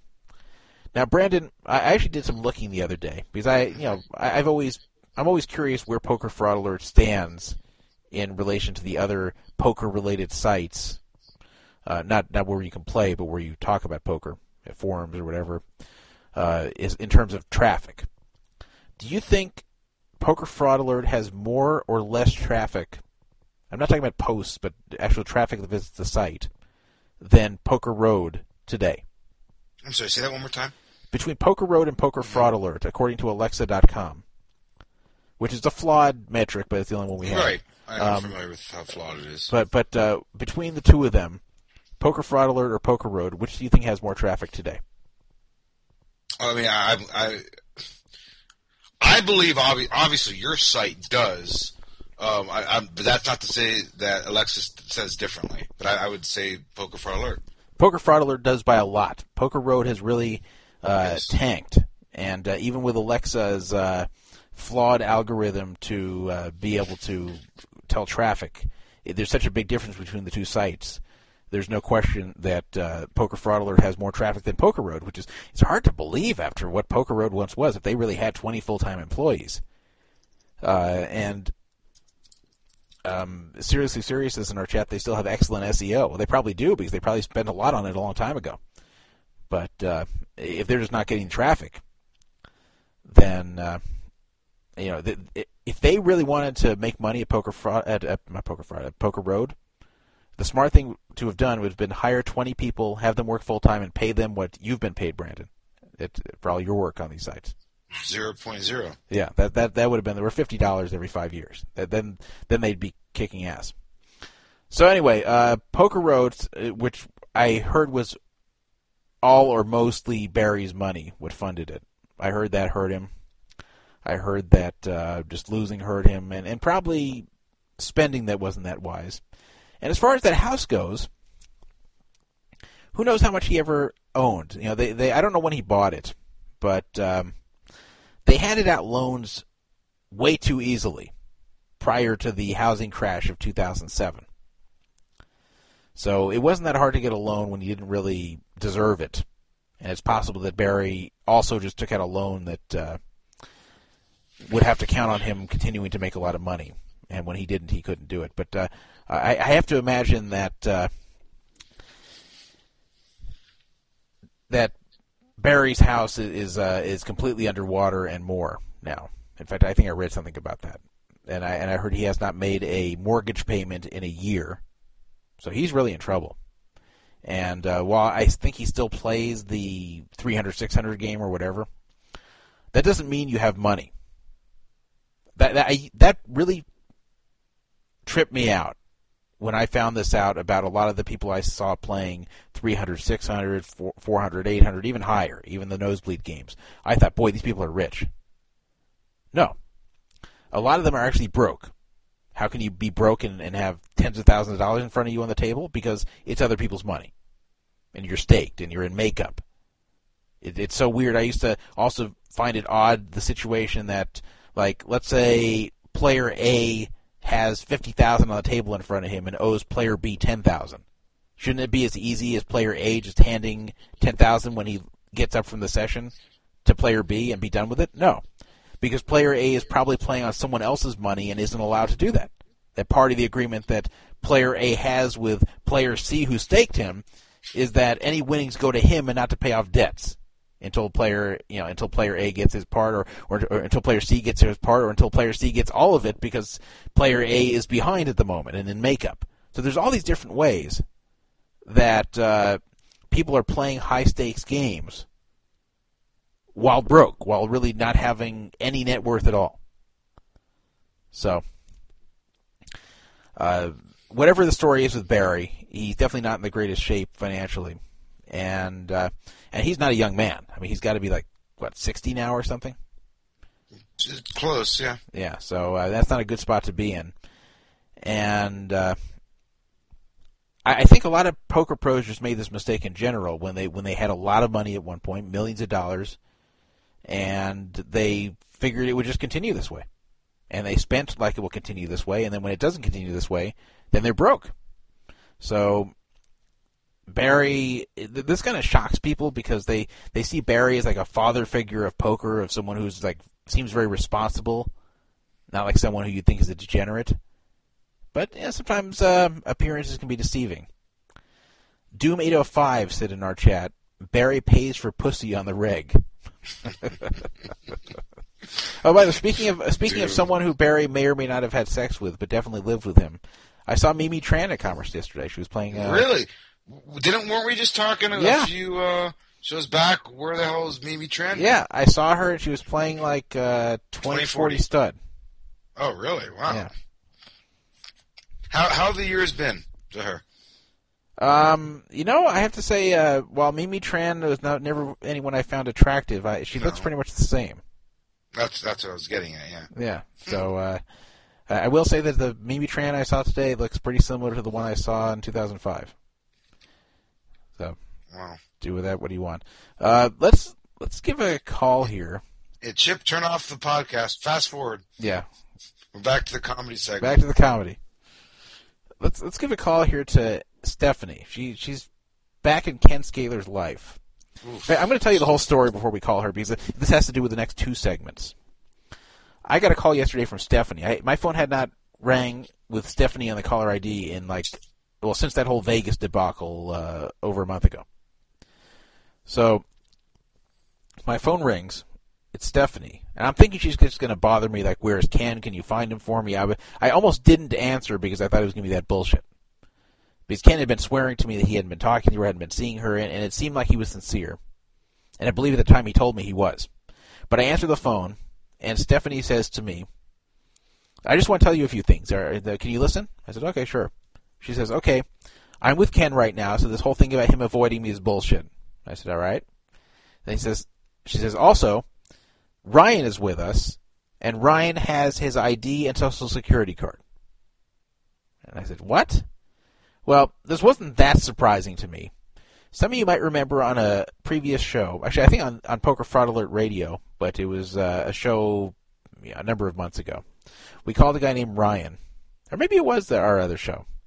I, I don't know, but we called a guy named Ryan who had pretty much been like a bully to Ken, and uh, had been taking money from Ken and uh, threatening him with things, uh, either threatening him with with physical harm or more often threatening to do things that Ken didn't want him to do, like like I'm going to call Colleen and, and convince her never to talk to you again, and then you know if, if you don't give me your paycheck, whatever. So I remember we called him up and we we kind of scared him. We told him we were going to come down there and all this other crap. Uh, I, I I've met Ryan in person before. Uh, he and Matt Marafioti actually have some things in common, except Ryan is broke. Uh, but you know, like Matt Marafioti, he's very short. He's got like the Napoleon complex. He's uh, got a lot of psychological problems. Um, except Ryan was insisting to me. and This was after we called him last time. He was insisting to me later. He was then calling me and telling me that I don't understand that uh, I might think he's a bad guy, but there's a lot going on that I don't realize. And, what eventually came out, and I, and I actually semi believed him. This is at the time that Ken would make some kind of agreement with him. And uh, you know, like like for example, Ken would call him up and say, "Hey, there's such and such singles party tonight. You know, let, let's go together." And Ryan say, "No, I don't feel like going." Ken's like, "Come on, come on, go go with me." No, no, no, I don't feel like you. Can't forget it. Ken's like, "Okay, well, how, what if I give you uh, a hundred dollars for the next paycheck? Will you go with me?" Ryan's like, "No, no, no. Like, I, I really don't feel like going." Now, it's not that Ken has to bribe people to go with him because he has no like, like he, for some reason he enjoys going to these things with Ryan. I don't know why, but uh, he actually would be uh, when Ryan wouldn't want to go, then Ken would start offering him things, and Ryan learned this and would start taking advantage of it. Now, now if this happened with me and Ken, and Ken is trying to like try to bribe me to go do things with him, I, I wouldn't do it. I wouldn't take his money because I'd feel bad because I know you know he's he's so broke. Well, why should I be taking his money? even if he's offering it to me. But but Ryan's not like that. Ryan's happy to take it. In fact, Ryan has learned over the years that when Ken calls him and says, "Hey, do you want to do something? You want to go to such and such party?" Ryan's first reaction is to say no, so he can get something out of Ken in return. So I do believe that Ken would actually offer him these things, and it wasn't quite what I thought it was, where he was just uh, being a bully and trying to force Ken to hand over money to him or do other things for him uh, with nothing in return. Anyway, getting back to the present, and, and, you know, after I learned this, I decided to stay out of it in the future, and and stop, just just stop helping Ken with the situation with Brian. He, he just kept getting in, into it over and over and over again. I knew it had to be voluntary to, to some degree. So um, Stephanie was insisting that that Ken was uh, with Ryan right there with her at, uh, at something they were going to last night, and that. Um, Ryan has Ken's ID and social security card for quote collateral. Now, what is the collateral for? It's not about money in this case. The collateral is Ryan apparently has no health insurance, and he needs some kind of prescription for something. And uh, going to a doctor and getting the prescription and paying the full price for the prescription would cost you know many hundreds of dollars apparently. Now Ken does have health insurance that his mom pays for, so Ryan wants Ken to um, you know, he, he claims he'll give Ken the money to go to the doctor, fake having whatever illness Ryan has, or whatever condition Ryan has, get prescribed something, then he'll pay Ken for the prescription, and then Ken will put it on his insurance, and they'll save him a lot of money. Now, by itself, that's actually not that bad of an idea, and I would actually probably do this for a friend who was in need in the same spot. However, how does that exactly relate to Ken's ID and Social Security card being in possession of Ryan for quote collateral. What what collateral are we talking about when Ken's the one doing the favor? So this is where it gets weird, and this is what we're going to find out tonight. And I, I really have no clue exactly what's going on here. Um, Ryan is worried that Ken is going to flake out and not show up for this doctor's appointment and not show up for the you know to get the prescription and, and hand it to him, which is true that Ken does flake out sometimes, but why? So he took this stuff from Ken, saying you better come through with what you promised, or I'm throwing this stuff away. I'm throwing away your ID. I'm throwing away your social security card, and also because I have them, this will give you a sense of urgency to do it. But what I don't understand here, we're going to find out. And I asked Ken, and he wouldn't give me a real answer.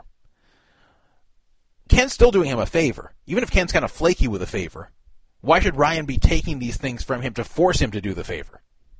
So that's what I'm not getting. I can understand Ryan being concerned Ken might flake out, but but if Ken flakes out, fine. You know, it's, it's still a free roll. He's still getting something out of Ken for nothing. So then Ken said, "Well, there is kind of a New Year's party I want to go to with him, so I think it has something to do with that." And it's it's a really odd situation. Uh, Stephanie is the one who told me about it, and uh, they called me just as I was going to Commerce yesterday. I, I just didn't feel like talking about this at length. I figured we'll save it for the show today. But uh, let's let's call up uh, Stephanie first, and and Brandon. Uh, of course, uh, you have the existing relationship with her, so we can we can play off that. Build off it. hopefully, she'll answer the phone. Well, maybe she's still with Ken. She was with Ken this morning. I don't know if he's still with her. Uh, otherwise, uh, we'll ask her for the situation, and we'll we can see if we can build on this uh, budding relationship with Brandon. I think she'll have a better attitude because she was uh, because Ken was now spending time with her. Uh, she's not as pissed off as she used to be. She's always pissed off, but not not as pissed off. Right. Then we're going to call Ryan himself.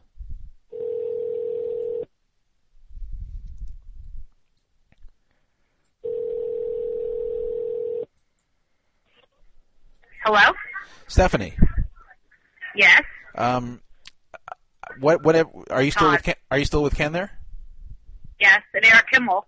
Oh, and Eric Hamill too. Interesting. So, Uh, do you want to talk to Ken? um, I, I, before you put on Ken, uh, Stephanie, uh, uh, w- has anything happened since? you- Yeah. oh, okay. Ken, hi. Oh God, I want to be on the radio. I'm in a restaurant right now. You shouldn't have said that out loud. I didn't want Stephanie to know she's on the radio. Yeah, I'm, I'm in a. I'm literally. I'm literally in a. I'm literally okay, in a which restaurant. which restaurant? now. We I mean- want to help you with. We, we want to help you with Ryan. Wait, what happened? We want to help the Ryan situation. What's the current update with that? I haven't talked to him all day. Okay, and uh, what restaurant are you in? Sierras. They're going out of business next week. It's in Canoga Park at at uh, Canoga and Vanowen. Okay, and, and who's going to be paying for this meal? I'm I'm paying for myself.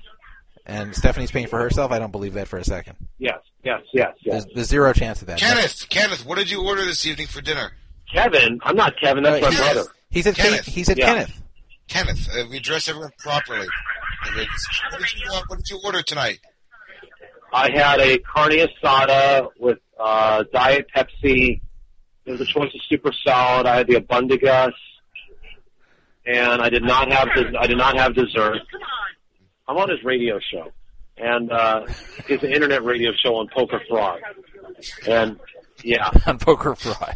And let me ask you, Yeah. Kenneth, why is this uh, place going out of business? because they lost their lease, they're going to build like a, a skyscraper here or something. It's like in Warner Center. Warner Center is a very trendy area in the western. Can you take that home? I'll finish it if you don't want. Can I? Have a little bit? Orders. I'll have the rice, just the bean. I love beans. I love beans. Can I you literally eat some of the beans? I'm, I I could totally take. Can I take that home? You, you know what, Ken? Uh, I, I know someone who really loves beans. You know who that is? Oh, Benjamin. Benjamin loves beans. Yeah, may, maybe you're actually Benjamin's father. I love beans too. I'm not his father. Okay. So, so okay, Ken, um, are you eating Stephanie's beans right now? I'm eating her beans right now. That's very romantic. Are you using her fork or your fork? Uh, her fork. This is not love connection. Hey, now hold on, Kenneth. I thought from previous conversations that after the debacle, uh, they call it uh, Black November after what occurred in Vegas, uh, the, in Paris. The two of you were done. That's what the, I, it's the a long story. Well, the listeners are here in the, in the, in the queue. They want to know because remember the story at the Can I, Paris. can I please? Can, I, I'm dying to have one week to answer this. One I week? guarantee next week's show I'll answer. But this. why, why do you need a week? That's uh, I think you have an answer Talk and already. explain why. Talk and explain why I can't do that. Oh, because he's he's afraid Stephanie's going to create a scene in the restaurant. Is that true? Are you scared of her, Kenneth? I'm 100 percent except for the last uh, fragment. Not s- He doesn't like being called Kenneth, is what he's trying Oh, to say. okay. Ken, are you 100% scared of her? Did she petrify you, would you say? Is that a fair statement? It's it's it's pretty fair. Well, she is she is pretty angry. I'll say that. Yeah. So, so what, what does Eric Himmel think of her? Does he like her? Is what? What, what does Eric think of her? Does he like her? Uh, I don't really know. It's kind of like again, I can't really answer that now. Kenneth, it's like you're not even yourself. The people on the radio, they come to expect your your optimism and and and, and just your your the way I understand. I'm sitting. Okay, I'm sitting in a in a restaurant. Hold on a second. Hold on. She she wants the phone. Don't just hang it up. Don't, okay, we, we say no. Okay, hold on a second. Um, My phone. When I ask for something, you give it to me. This isn't a public Look, we're getting restaurant, off by the way. phone. This is ridiculous. It's, it's, this is the most ridiculous thing I've ever Well, no, seen. no, in we're life. calling because we want to He's help. Telling you what we you want to wanted help on out a about radio Ryan. Show? Like seriously? We want to help Turn me out off the about phone Ryan. now. We want to help with Ryan. It's Brandon. Steph. Hi. Yes. Hello. Yes. what? Todd told me you're going to be in a better mood tonight, sweetie. He said that. What do you guys want? What do you mean? What do we want? We're, we're trying to help. What do you you called want? you called me yesterday. called for your radio show, but Ken, like seriously? Hold on, you called me yesterday about helping with the Ryan situation. We're actually going to call Ryan, and we're oh, going well, that would be good. Then go ahead. Let's call Ryan. Oh, you want to? Because I don't believe you. Do you want to be on the phone for? Steph was going to be in a good mood and be nice to me tonight. I, I thought you would Okay, I'll be. be in a good mood. Let's call him. Okay, you, you want to stay on the phone for this, Stephanie? Yes. Okay, Um, I'll- we'll do it. Okay. Go. Now, now, hopefully he'll answer because it may come up like kind of funny on the caller ID. But uh, Steph, what's new with you? Nothing. Ken's finishing my leftovers right now. Yeah, but you didn't want him anyhow. did you? Stephanie doesn't really They're like beans. Ryan. Uh, did, did the beans give you gas?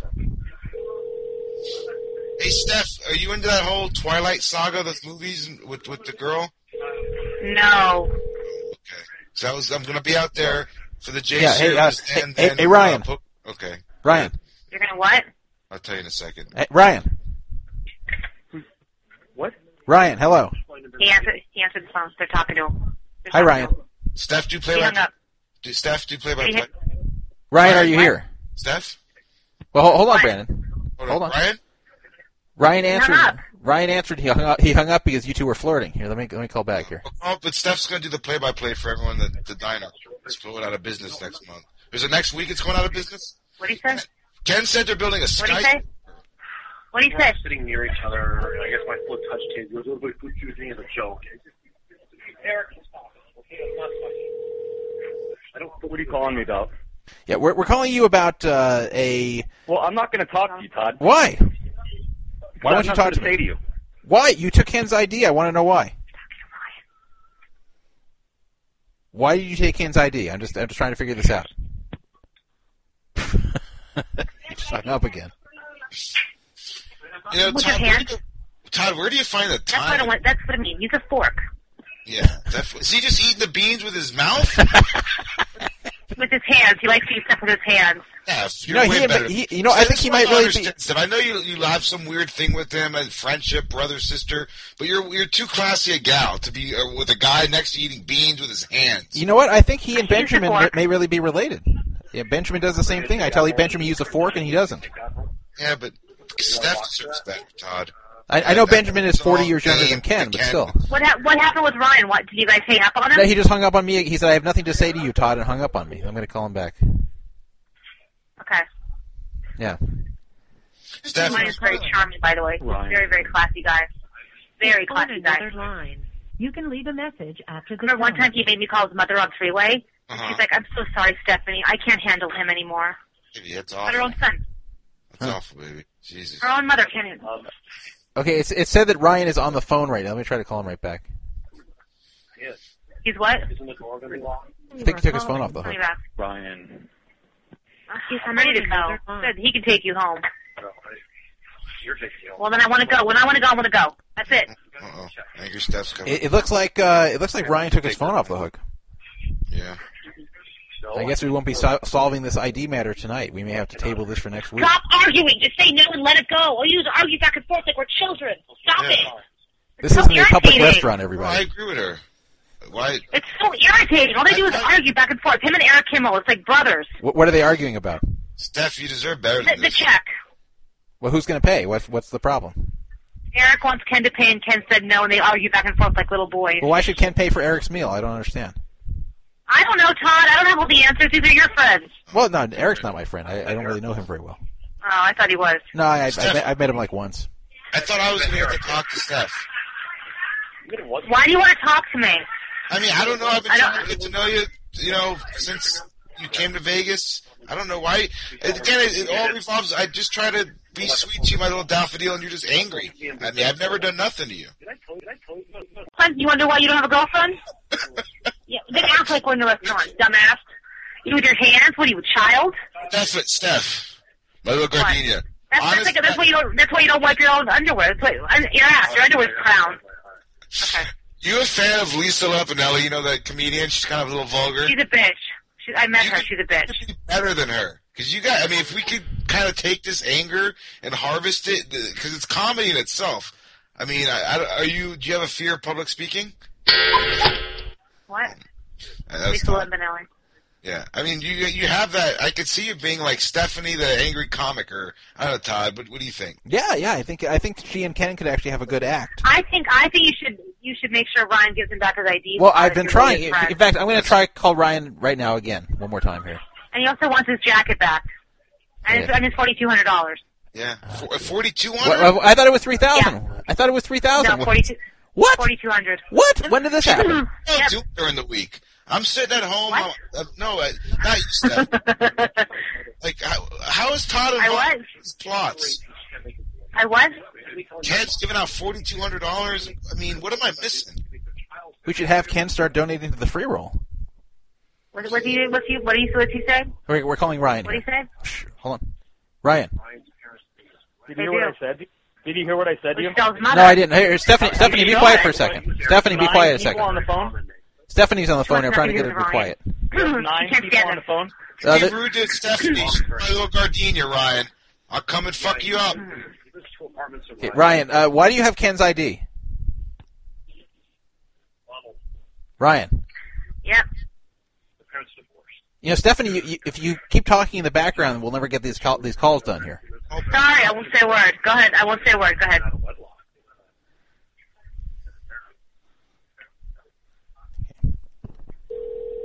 Dan Abram, he's still on MSNBC. I think he's on Good Morning America. He just had a kid on a wedlock. His girlfriend Tell Ken to tone it down. Oh boy, now you guys are still here. Ryan.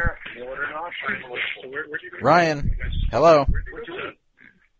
He's on the phone here. He's just not talking. This is the strangest thing. That All right. Well, I, I wake up the phone now 'cause now Scott Friedman is here. Drunk on heroin. uh, Scott Freeman's there too. Interesting. Okay, you want to talk to Scott? Yeah, sure, put him on. Say hi to Todd. They had a talk. Say hi to Todd. He doesn't want to say hi to you. Uh, that's not very polite. It's a shocker. Steph, can I call you like off air? Because I feel like all we have is this on air thing. It's not real. Yeah, Brandon wants to have like like a side Why- conversation what, with you. what, No. Why? Come on, because this is Todd. I feel like you look down on me because of my friendship with Todd, but I'm not involved in any of these shenanigans. You have to Okay, understand. whatever. I'm going to get off the phone because I'm Okay, being rude right now. Can I holler? Can I holler at you? You're being rude right now, as opposed to. No, I just bought a new Impala tonight too. Can I? Can I? Can I call you uh, some other time? Off radio? Okay, maybe. All right, I don't- let's I don't know. progress. Maybe. Okay, think. Okay. All right. All right. Godspeed. I love you. All right. All right. Oh, he does? Okay. Now you want to talk to him? Yeah, sure. Let's see here. Let's talk this out. Scott is so weird. Why is everything you do so weird? Why are you first? I have to go. I have to get out of here. I'm like going crazy. Everybody's so weird. Everyone's so weird. All everybody you know is weird. the whole world is weird. Well, I know it's tough, Stephanie. When you're as normal as still when you're as normal as you are, and then you're, you're you're with all these weirdos, it's tough. What? When you're as normal as you are, and you're with all these weirdos, it can be tough. Stephanie, do you have do you have a What? PayPal account? Do you have a PayPal account? Yeah. Okay, I promise you. Okay, I will. I will send you. I give you my word. Druff will vouch for me. I'll send you twenty five. How much was your dinner tonight? I'll buy you dinner. How much was your dinner? You're not going to do that. No, he actually probably will. Druff, tell. Let me vouch for me. No, no, I I have to vouch for him. Brandon's a seven star. He, he can do these things. Druff, I, I mean, Stephanie, how much did you spend on your dinner? I read the new.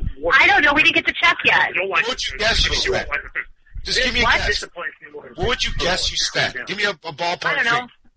Twenty-five, fifteen. All right, I'll send you twenty dollars, includes the tip. What I want, all I want you to do is text me loud. I think he's getting out of line. Put Ken in place. I want you to scare the shit out of Ken right now in the restaurant. I'm going to send you twenty dollars. I promise you. Because Ken's No, I can't do that.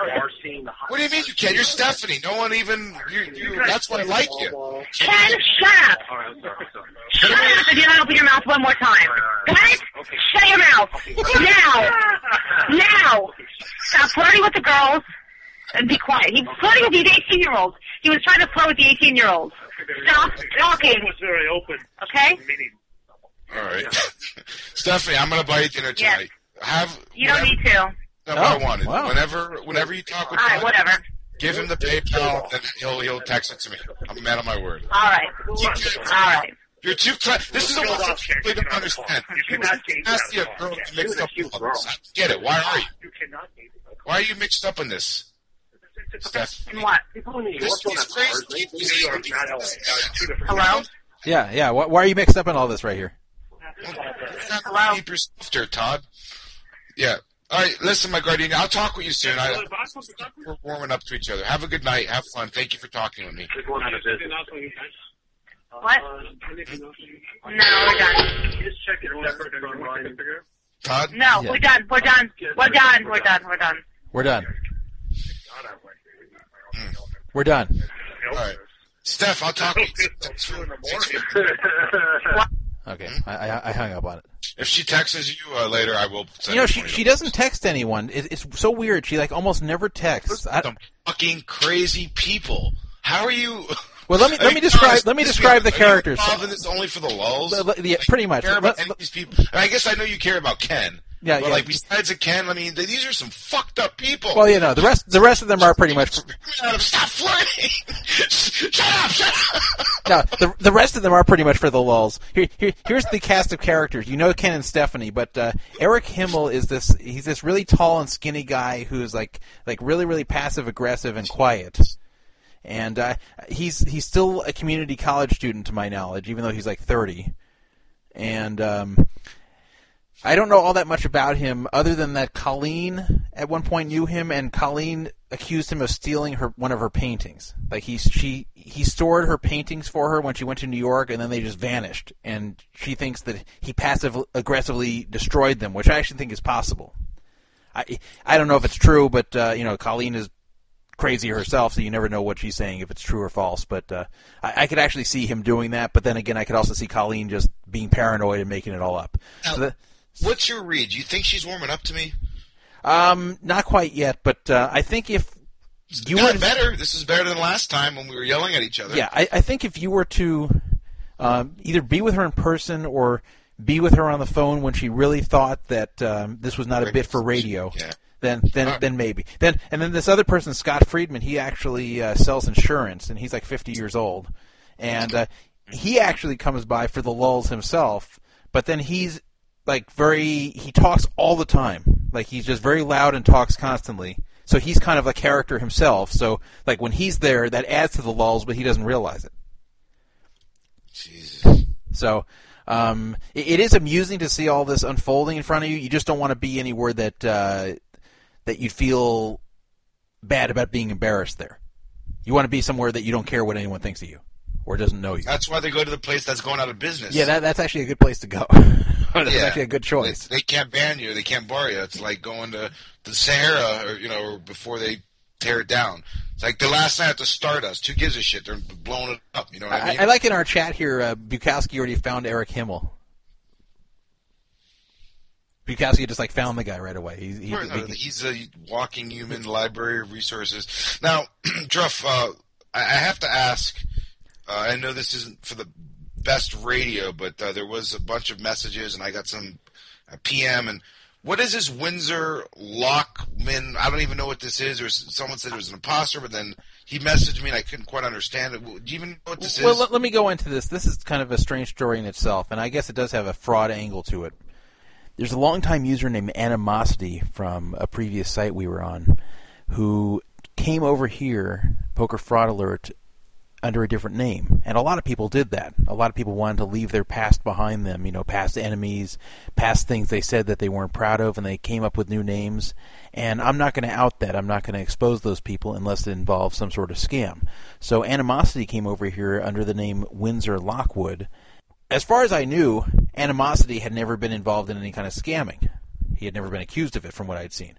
but um, apparently there was something involving China Maniac where uh, Animosity ripped off China Maniac, and uh, so China Maniac called him out, and he did disappear around that time. Um, now, I have to animosity. was there a lot of animosity? Uh, there it? was, there was. Now this here's the weird thing. I, I don't even know what to say about this yet. Right when I banned Jay Searles from the chat,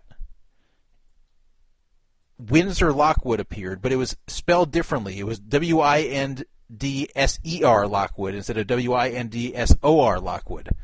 So, and he was saying things like "free Jay Searles." So, seriously serious, and others, of course, By the way, congratulations! He did win the tournament tonight. oh wow! Seriously, serious, seriously. He won. And he wins. Our, he wins our biggest tournament too. So seriously He's really serious. good, huh? Yeah. He's been hitting up that podcast. He has a new number one hit out. He has got money in his pocket. It's probably a good week for seriously. he gets serious. calls from Matt Marafioti. So, but anyway, uh, seriously, they they were suspecting that that Windsor Lockwood misspelled was actually Jay Searles, and that um, Jay Searles had remembered from being a member of this forum since it started that Windsor Lockwood was active at the beginning and disappeared. So that'd be a good fake account to come in and pretend to be him with a, a slightly different spelling.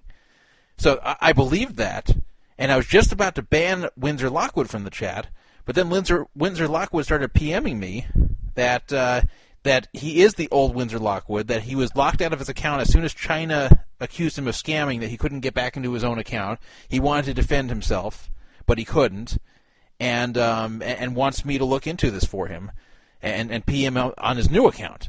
But but I, it still could be Jay Searle, so I'm gonna have to compare their IPs. And now here's the added twist to the whole thing.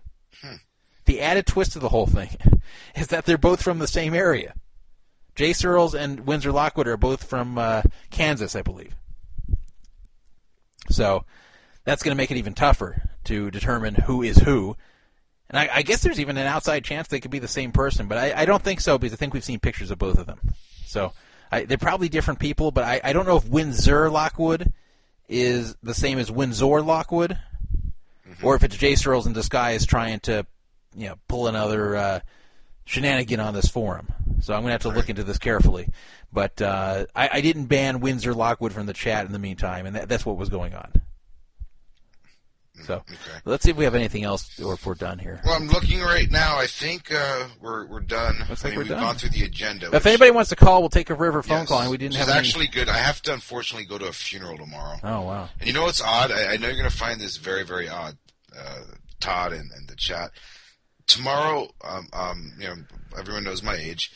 I have never been to a funeral. Tomorrow will be the Wow. first funeral I've ever gone to in my life. Huh.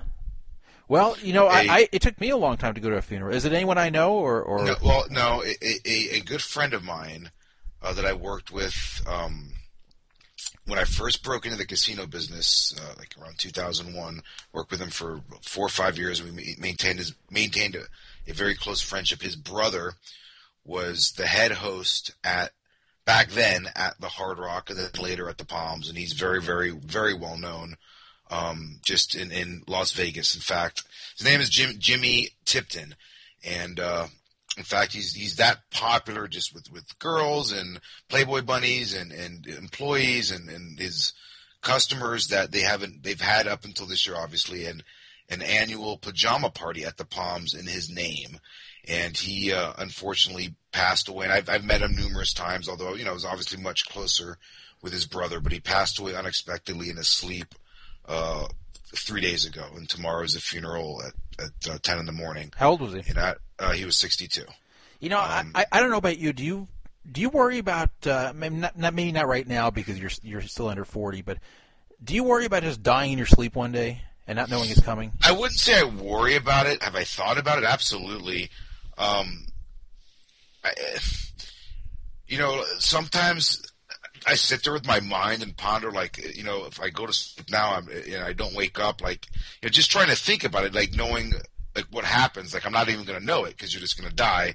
Um, I mean, so I, I've thought about all that kind of. The, the, I don't want to call it mind fucking, but whatever you want to call, you know, what we're discussing in my head, and and just you know, played it out and try to analyze it. But in terms of do I commonly fear it, like whether before I'm going to sleep? No, I, I wouldn't say I, I do. Um, I guess the only the only times that that maybe I do is is if I'm not feeling well or just you know whether it's just small chest pains, which are mainly no, I shouldn't even say chest pains, like heartburn or just going to sleep not feeling really well.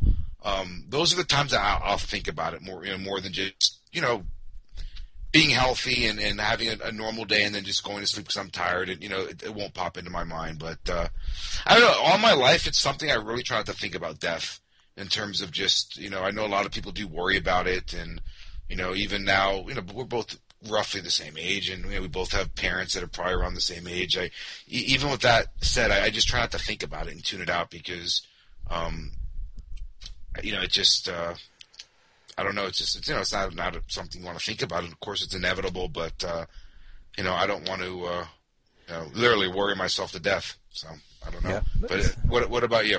I mean, I, I really don't want to die in my sleep. That- I, I don't want any sudden death that just hits me. The, the, actually, the, the dying in my sleep would be one of the worst because I then I don't even know it's coming at all. But the, though honestly, if I were to have a heart attack and die within seconds, that's not much better. Fact, it could be Well, worse. that's what I'm saying. I, I've always kind of thought, felt the opposite that if I was going to, I would rather do that than have a long, drawn out illness. I mean, I know on the flip side, you can say, well, you got to say goodbye to your loved ones and, and, and, you know, spend time with your family and it's selfish to, to just want, to not want, uh, you know, a, a painless or to want a painless death. But, uh, that's how I've always thought about it, especially if, if, you know, I don't know. I can't even imagine what a heart attack's life like. Luckily, you know, I've never had one. I've never really had anyone close to me or my family even have one. But uh, I don't know. I I, I would I, I probably would prefer just to go quietly and peacefully.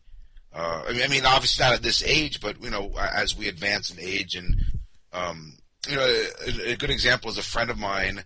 Uh, that you know I think he's even been on my show, but he's an anesthesiologist, and unfortunately, it's really sad. He has a father who is 90s, like 92, 93, and he passed away about uh, about a month ago, and just you know basically in his sleep in the middle of the night. Not you know he didn't have a disease; it just was basically old age. Um, and I, I I don't know. I can't think of a better way than that. Well, Um, you know, maybe if I was that age, I would think differently of it. But um, I, I, at this point, I just really wouldn't want that to where just, uh, especially at a very unexpected point, like right now, where I, I would just be gone. I think I go to sleep and I think everything's fine. I, I wake up and, and I'm just gone. Or I don't wake up. I'm just gone. I, I go to sleep and that's it. you wouldn't even know though. I know I wouldn't know, but I'm just saying, like, like thinking about what I'd want to see happen. I, if I had to pick an ideal death situation, I think it would be one where I know it's coming, but it's not very long or painful. But at least I have a little time. I mean, give us an idea of what that could be. Oh, there's there's ways where your health can deteriorate and you start having uh, problems. Well, I know, but I mean, I, I but in terms of just being healthy, knowing, not feeling any pain, and then just kind of going fast, like what really, you know, and without obviously just being, you know, a, a ton of morphine or other kind of drugs to eliminate pain. There's not really any disease I can think of. I mean, you know what I'm saying? Where, like, yeah, but there's ones where it can come months- quickly, where you're not in, in terrible. And that sounds like an Adam Sandler movie where oh, you have two months to live and you're going to do everything you want to do, and you no, I don't great. think I'm going to have that, but just just to where I, I can I, I can just be aware it's coming, and uh, it just I, I just I don't think I'd want that surprise, even though I wouldn't really be around to think about it Let me ask you afterwards. This. this is something uh, I don't know how we got on the subject, but this is something I remember I was asked when I was in college, and uh, I always you know I've been asked several times since if someone would right now be able to hypothetically tell you the exact date and year that you would die, would you want to know? Uh, I probably wouldn't. Dude, that's the answer I've always given too. And other people, you know, say they'd want to know so they could, you know, the converse side again is that you could say goodbye to family and do things you didn't want to do or that you weren't ever going to get a chance to do. But I, I, I would never want to know. The, the big problem with that is because then if you have a lot of years left, then you you're going to be counting down until that happens. So that's that's that's Well, why I wouldn't want. if want they that. told you right now you have till you're 94, you'd be fucking celebrating. If, if they I told mean, me yes, like, well, well, you know what? Uh, to be honest, while I'd be happy that would be above average, and that uh, I, I would still then say, "Oh crap! Now I've got to." Like, every day that passes, I know how many days I have left. Like, uh, like that's that's the worst part, though. That uh, that way early on, but like there's still an outside chance I could. You're 40. You're 40. Are you, you're 40 exactly. I'm 40. I'll be 41 soon. Okay. So, but if you find out on 94, which means you're not even halfway through your life, okay, you'd still be sweating the days to 94. Uh, somewhat because at, at least now, at least there's some unknown here. At least there's some unknown where I, I could I could live longer than that. I probably won't, but I, there's still some unknown. Maybe there could be medical advances by then that let, lets everyone live longer. There's a lot of things that could happen that at least you could. Uh, there's unknowns to where you're you just don't know when it's uh, it's going to come. So I like I would want to know, but I'd want to know kind of close to when it happens, and I wouldn't want to know like way in advance. Crow Diddley. He says fucking always are the best comments. He was wrote in the chat, Druff's looking to hang a hundred on this on this life. Are you shooting for a hundred, Druff? That'd be nice. But uh, anyway, uh, hey caller, you're, we've been uh, patient here. Uh, you're on the air. Vegetarian vegetarian straight from Sweden. Druff is too cheap to die. I'm sorry. Yeah, yeah. C- caller, you're on the air. Oh, I'm sorry. Go ahead. That's hilarious. Oh my god. Hello? Yes. Yes. Hello. Yes. Is this the uh, CFA radio show? It is. Yes. Hello. That's Dolph. Who's this? Oh, hi, uh, hi, Drexel. Hi. It's interesting you brought up uh, that topic because actually, I'm on, I'm on my way to Cleveland tomorrow to see my dad, and Well, uh, who is this? Hold on. Hold so on. he Who, suffered a lot, huh? who are you? Oh, Rollo Tomasi. Oh, I, I didn't know that. Right, awesome to meet you, man. I, I, I don't think. Have you ever called up the show before? I don't think I've heard you before. Actually, that was the other question I had uh, as well. But when you brought this up, I'm like, oh, I can't believe this because I'm flying. To, I'm in, I live in Florida, but I'm flying to Cleveland tomorrow to see my dad. He's uh, really suffered the past uh, year since he was here in January, and uh, he's really gone downhill. He's uh, got uh, COPD. He's got a trach now in his throat, and just goes downhill, downhill, downhill. You know, and uh, there's a lot to be said for just like going quick. Yeah. Well, I have to say, like, if I have to live li- a lot after seeing you know what he's going through. Yeah, like living under those circumstances is is pretty lousy, and I, you know, I've never had anything like that. But even when I've been very sick, there's been times where I've thought, "Wow, this is really shitty." If I had to always live like this, I probably wouldn't want to. But uh, um, Yeah, there is something to be said for quality of life. Yeah, so- Definitely, so, uh, yeah, Rollo, he's a it's- fighter. You know, he uh, had a hard life, and I guess he deserves it. you know, it's good. few It's good to hear from you. It's I think this is the first time you've called this show. I, I definitely don't remember any time you've been on here. Uh, um, I called once on Donk Down, but uh, it was quick. okay, okay. So uh, you know, you and I actually have something in common. We are both Republican Jews.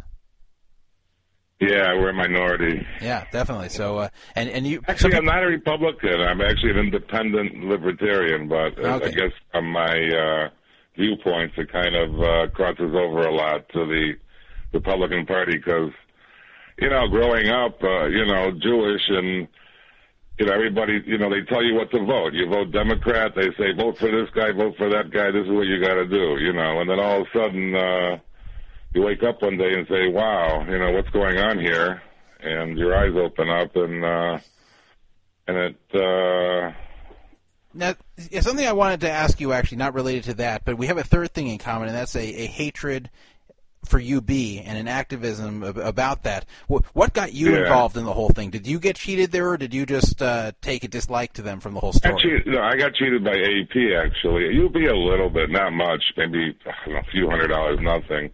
I think AP got me like for three, four grand. Did you play? And, uh, was this in the tournaments, or, or and then and then I saw you on your, you know, when you started, you know, uh, going after them originally, and I became a fan, and then I just followed the whole thing, and then the whole two plus two thing, and then uh, uh, that one kid um, from Columbus. Uh, I was helping him doing research and stuff, and uh, he'd bounce things off of me, and I gave him ideas. So we kind of try to help out, you know, whenever possible. But which which account do you think cheated you on AP?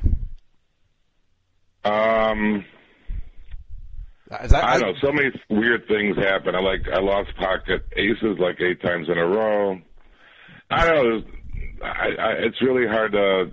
I didn't play cash games. I, it was tournaments. So Okay, I, you know, it's I, I got to, uh, I, I got um, cheated directly by Grey Cat. I have that. I have the put put that on my hat. You know, So, I, I, I not only got cheated by Grey Cat, he actually taunted me as he cheated me. That was the best part. am amazing. But uh, You know, Really uh, I, amazing. I, I'm, I'm very glad that you called and I hope your holidays went And one more well. quick question: Is is there going to be like an uh, anniversary get together for the first year of PFA in Vegas? Um, I, I don't know Did anniversary because all, or are you going to wait till the? well, the anniversary of PFA, Series? the, the anniversary of PFA is uh, in March. I don't think that's the best time for that sort of thing, but um, maybe we'll have some kind of party during the World Series and uh, uh, some kind of PFA get together, and then people can come out if they'd like to uh, join us. Rollo, for some reason, the chat seems seems convinced that you are some sort of reincarnation of Barry White. no way. Do me a favor. Would you I think Barry White. Barry White's black. I mean, but they, they say the voice sounds. Will you just do me a favor when you say my? Oh. Just say for you me. know, my- I was I, I sell I sell on the phone actually, and they used to tell me I don't know. um I guess my voice changed, but years ago they used to say I sounded like Howard Stern. You know, so I don't Say for me, my darling, I can't get enough of your love. No, please, I I can't sing. That's terrible. Are you are you coming out to Vegas in uh, 2013 at all? I, I'd like, I'd love to. I've been wanting to the last couple of years, just the timing thing, and uh it would be great. Yeah. Okay, well, I think last year you did. Uh, last year there was nothing, right? And maybe the year before. L- the year before there was. Last year everything was Oh. still. You, you know the. You know what happened last year, but uh, Yeah, last year was nothing, right? Yeah, besides last year, every year since, geez, at least uh, 2008, there's there there there'd been meetups. So that's 8, 9, 10, 11. Yeah. So last year was the first year since 2008. But uh, yeah, I, I will. You know, and Druff's here a lot. He'll be here this summer. I'll be here. There'll definitely be at least one, and most likely two. You know, we usually try to uh, in the past have two different meetups just in case people can't make the first one. There'll be a second one. But uh, that'd be great. Maybe man. you can arrange some uh, a group root ra- uh, room rate for us, uh, Brandon. I mean, if, and a box fan in every room. and some molded and molded cheese and uh, some tobacco, uh, chewless tobacco. Oh no! How about a cigar? I like cigars. Absolutely. Listen, uh, thanks for calling in, man. It's great to hear your voice. I, Happy New Year, everybody. Jewish New Year or regular New Year? Yeah, regular, right? Okay. We missed it. Yeah. Rosh Hashanah was a little while ago, Yeah, right? I know, I know. I just figured since we had three Jews on the phone, I wasn't sure which New Year. Well, yeah. Okay, well, thank you for calling in, though. Maybe, maybe this might be the. Oh no, one step calls all the time. Oh no, we have a lot of had Jews that call vowels in. before. We have a lot of Well, you Jews that call what? in. Let me, Druff, are- are we done? I mean, I'm a little hungry. Yeah, We're yeah, done. yeah. We're done. Yeah. So I was gonna say, uh, out of respect, he's been a user for a long time, contributor. Let let Rollo stay on for the shalom. Okay. Yeah, we can do that. Wow, so. wow. Thank you. for- yeah, very only legends get to close the show. It's not like we just hand this out. That Ryan. Oh wow. I think. Yeah. yeah. And not only that, uh, Rollo is, is old enough to have watched this show where this song is from. Rollo's actually the oldest one on the phone here. He's older than me. Uh, that's true. Yeah. So uh, anyway, thank you everybody for listening to our final show of 2012. Thank you for listening to this show at any point in 2012. I appreciate everybody that uh, followed me over from uh, my other show and uh, followed Brandon over from the other show he was involved with as well, and uh, that you could join both of us. With as well.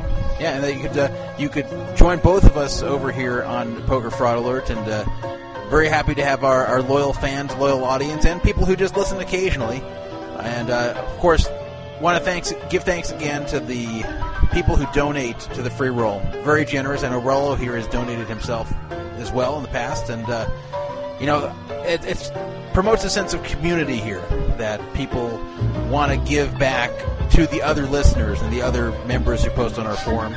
And I, I think that's great. And we've had you know so many thousands of dollars donated to these free rolls since they started uh, earlier in the year, and all of this has come from the users and not even from us. So thank you very much.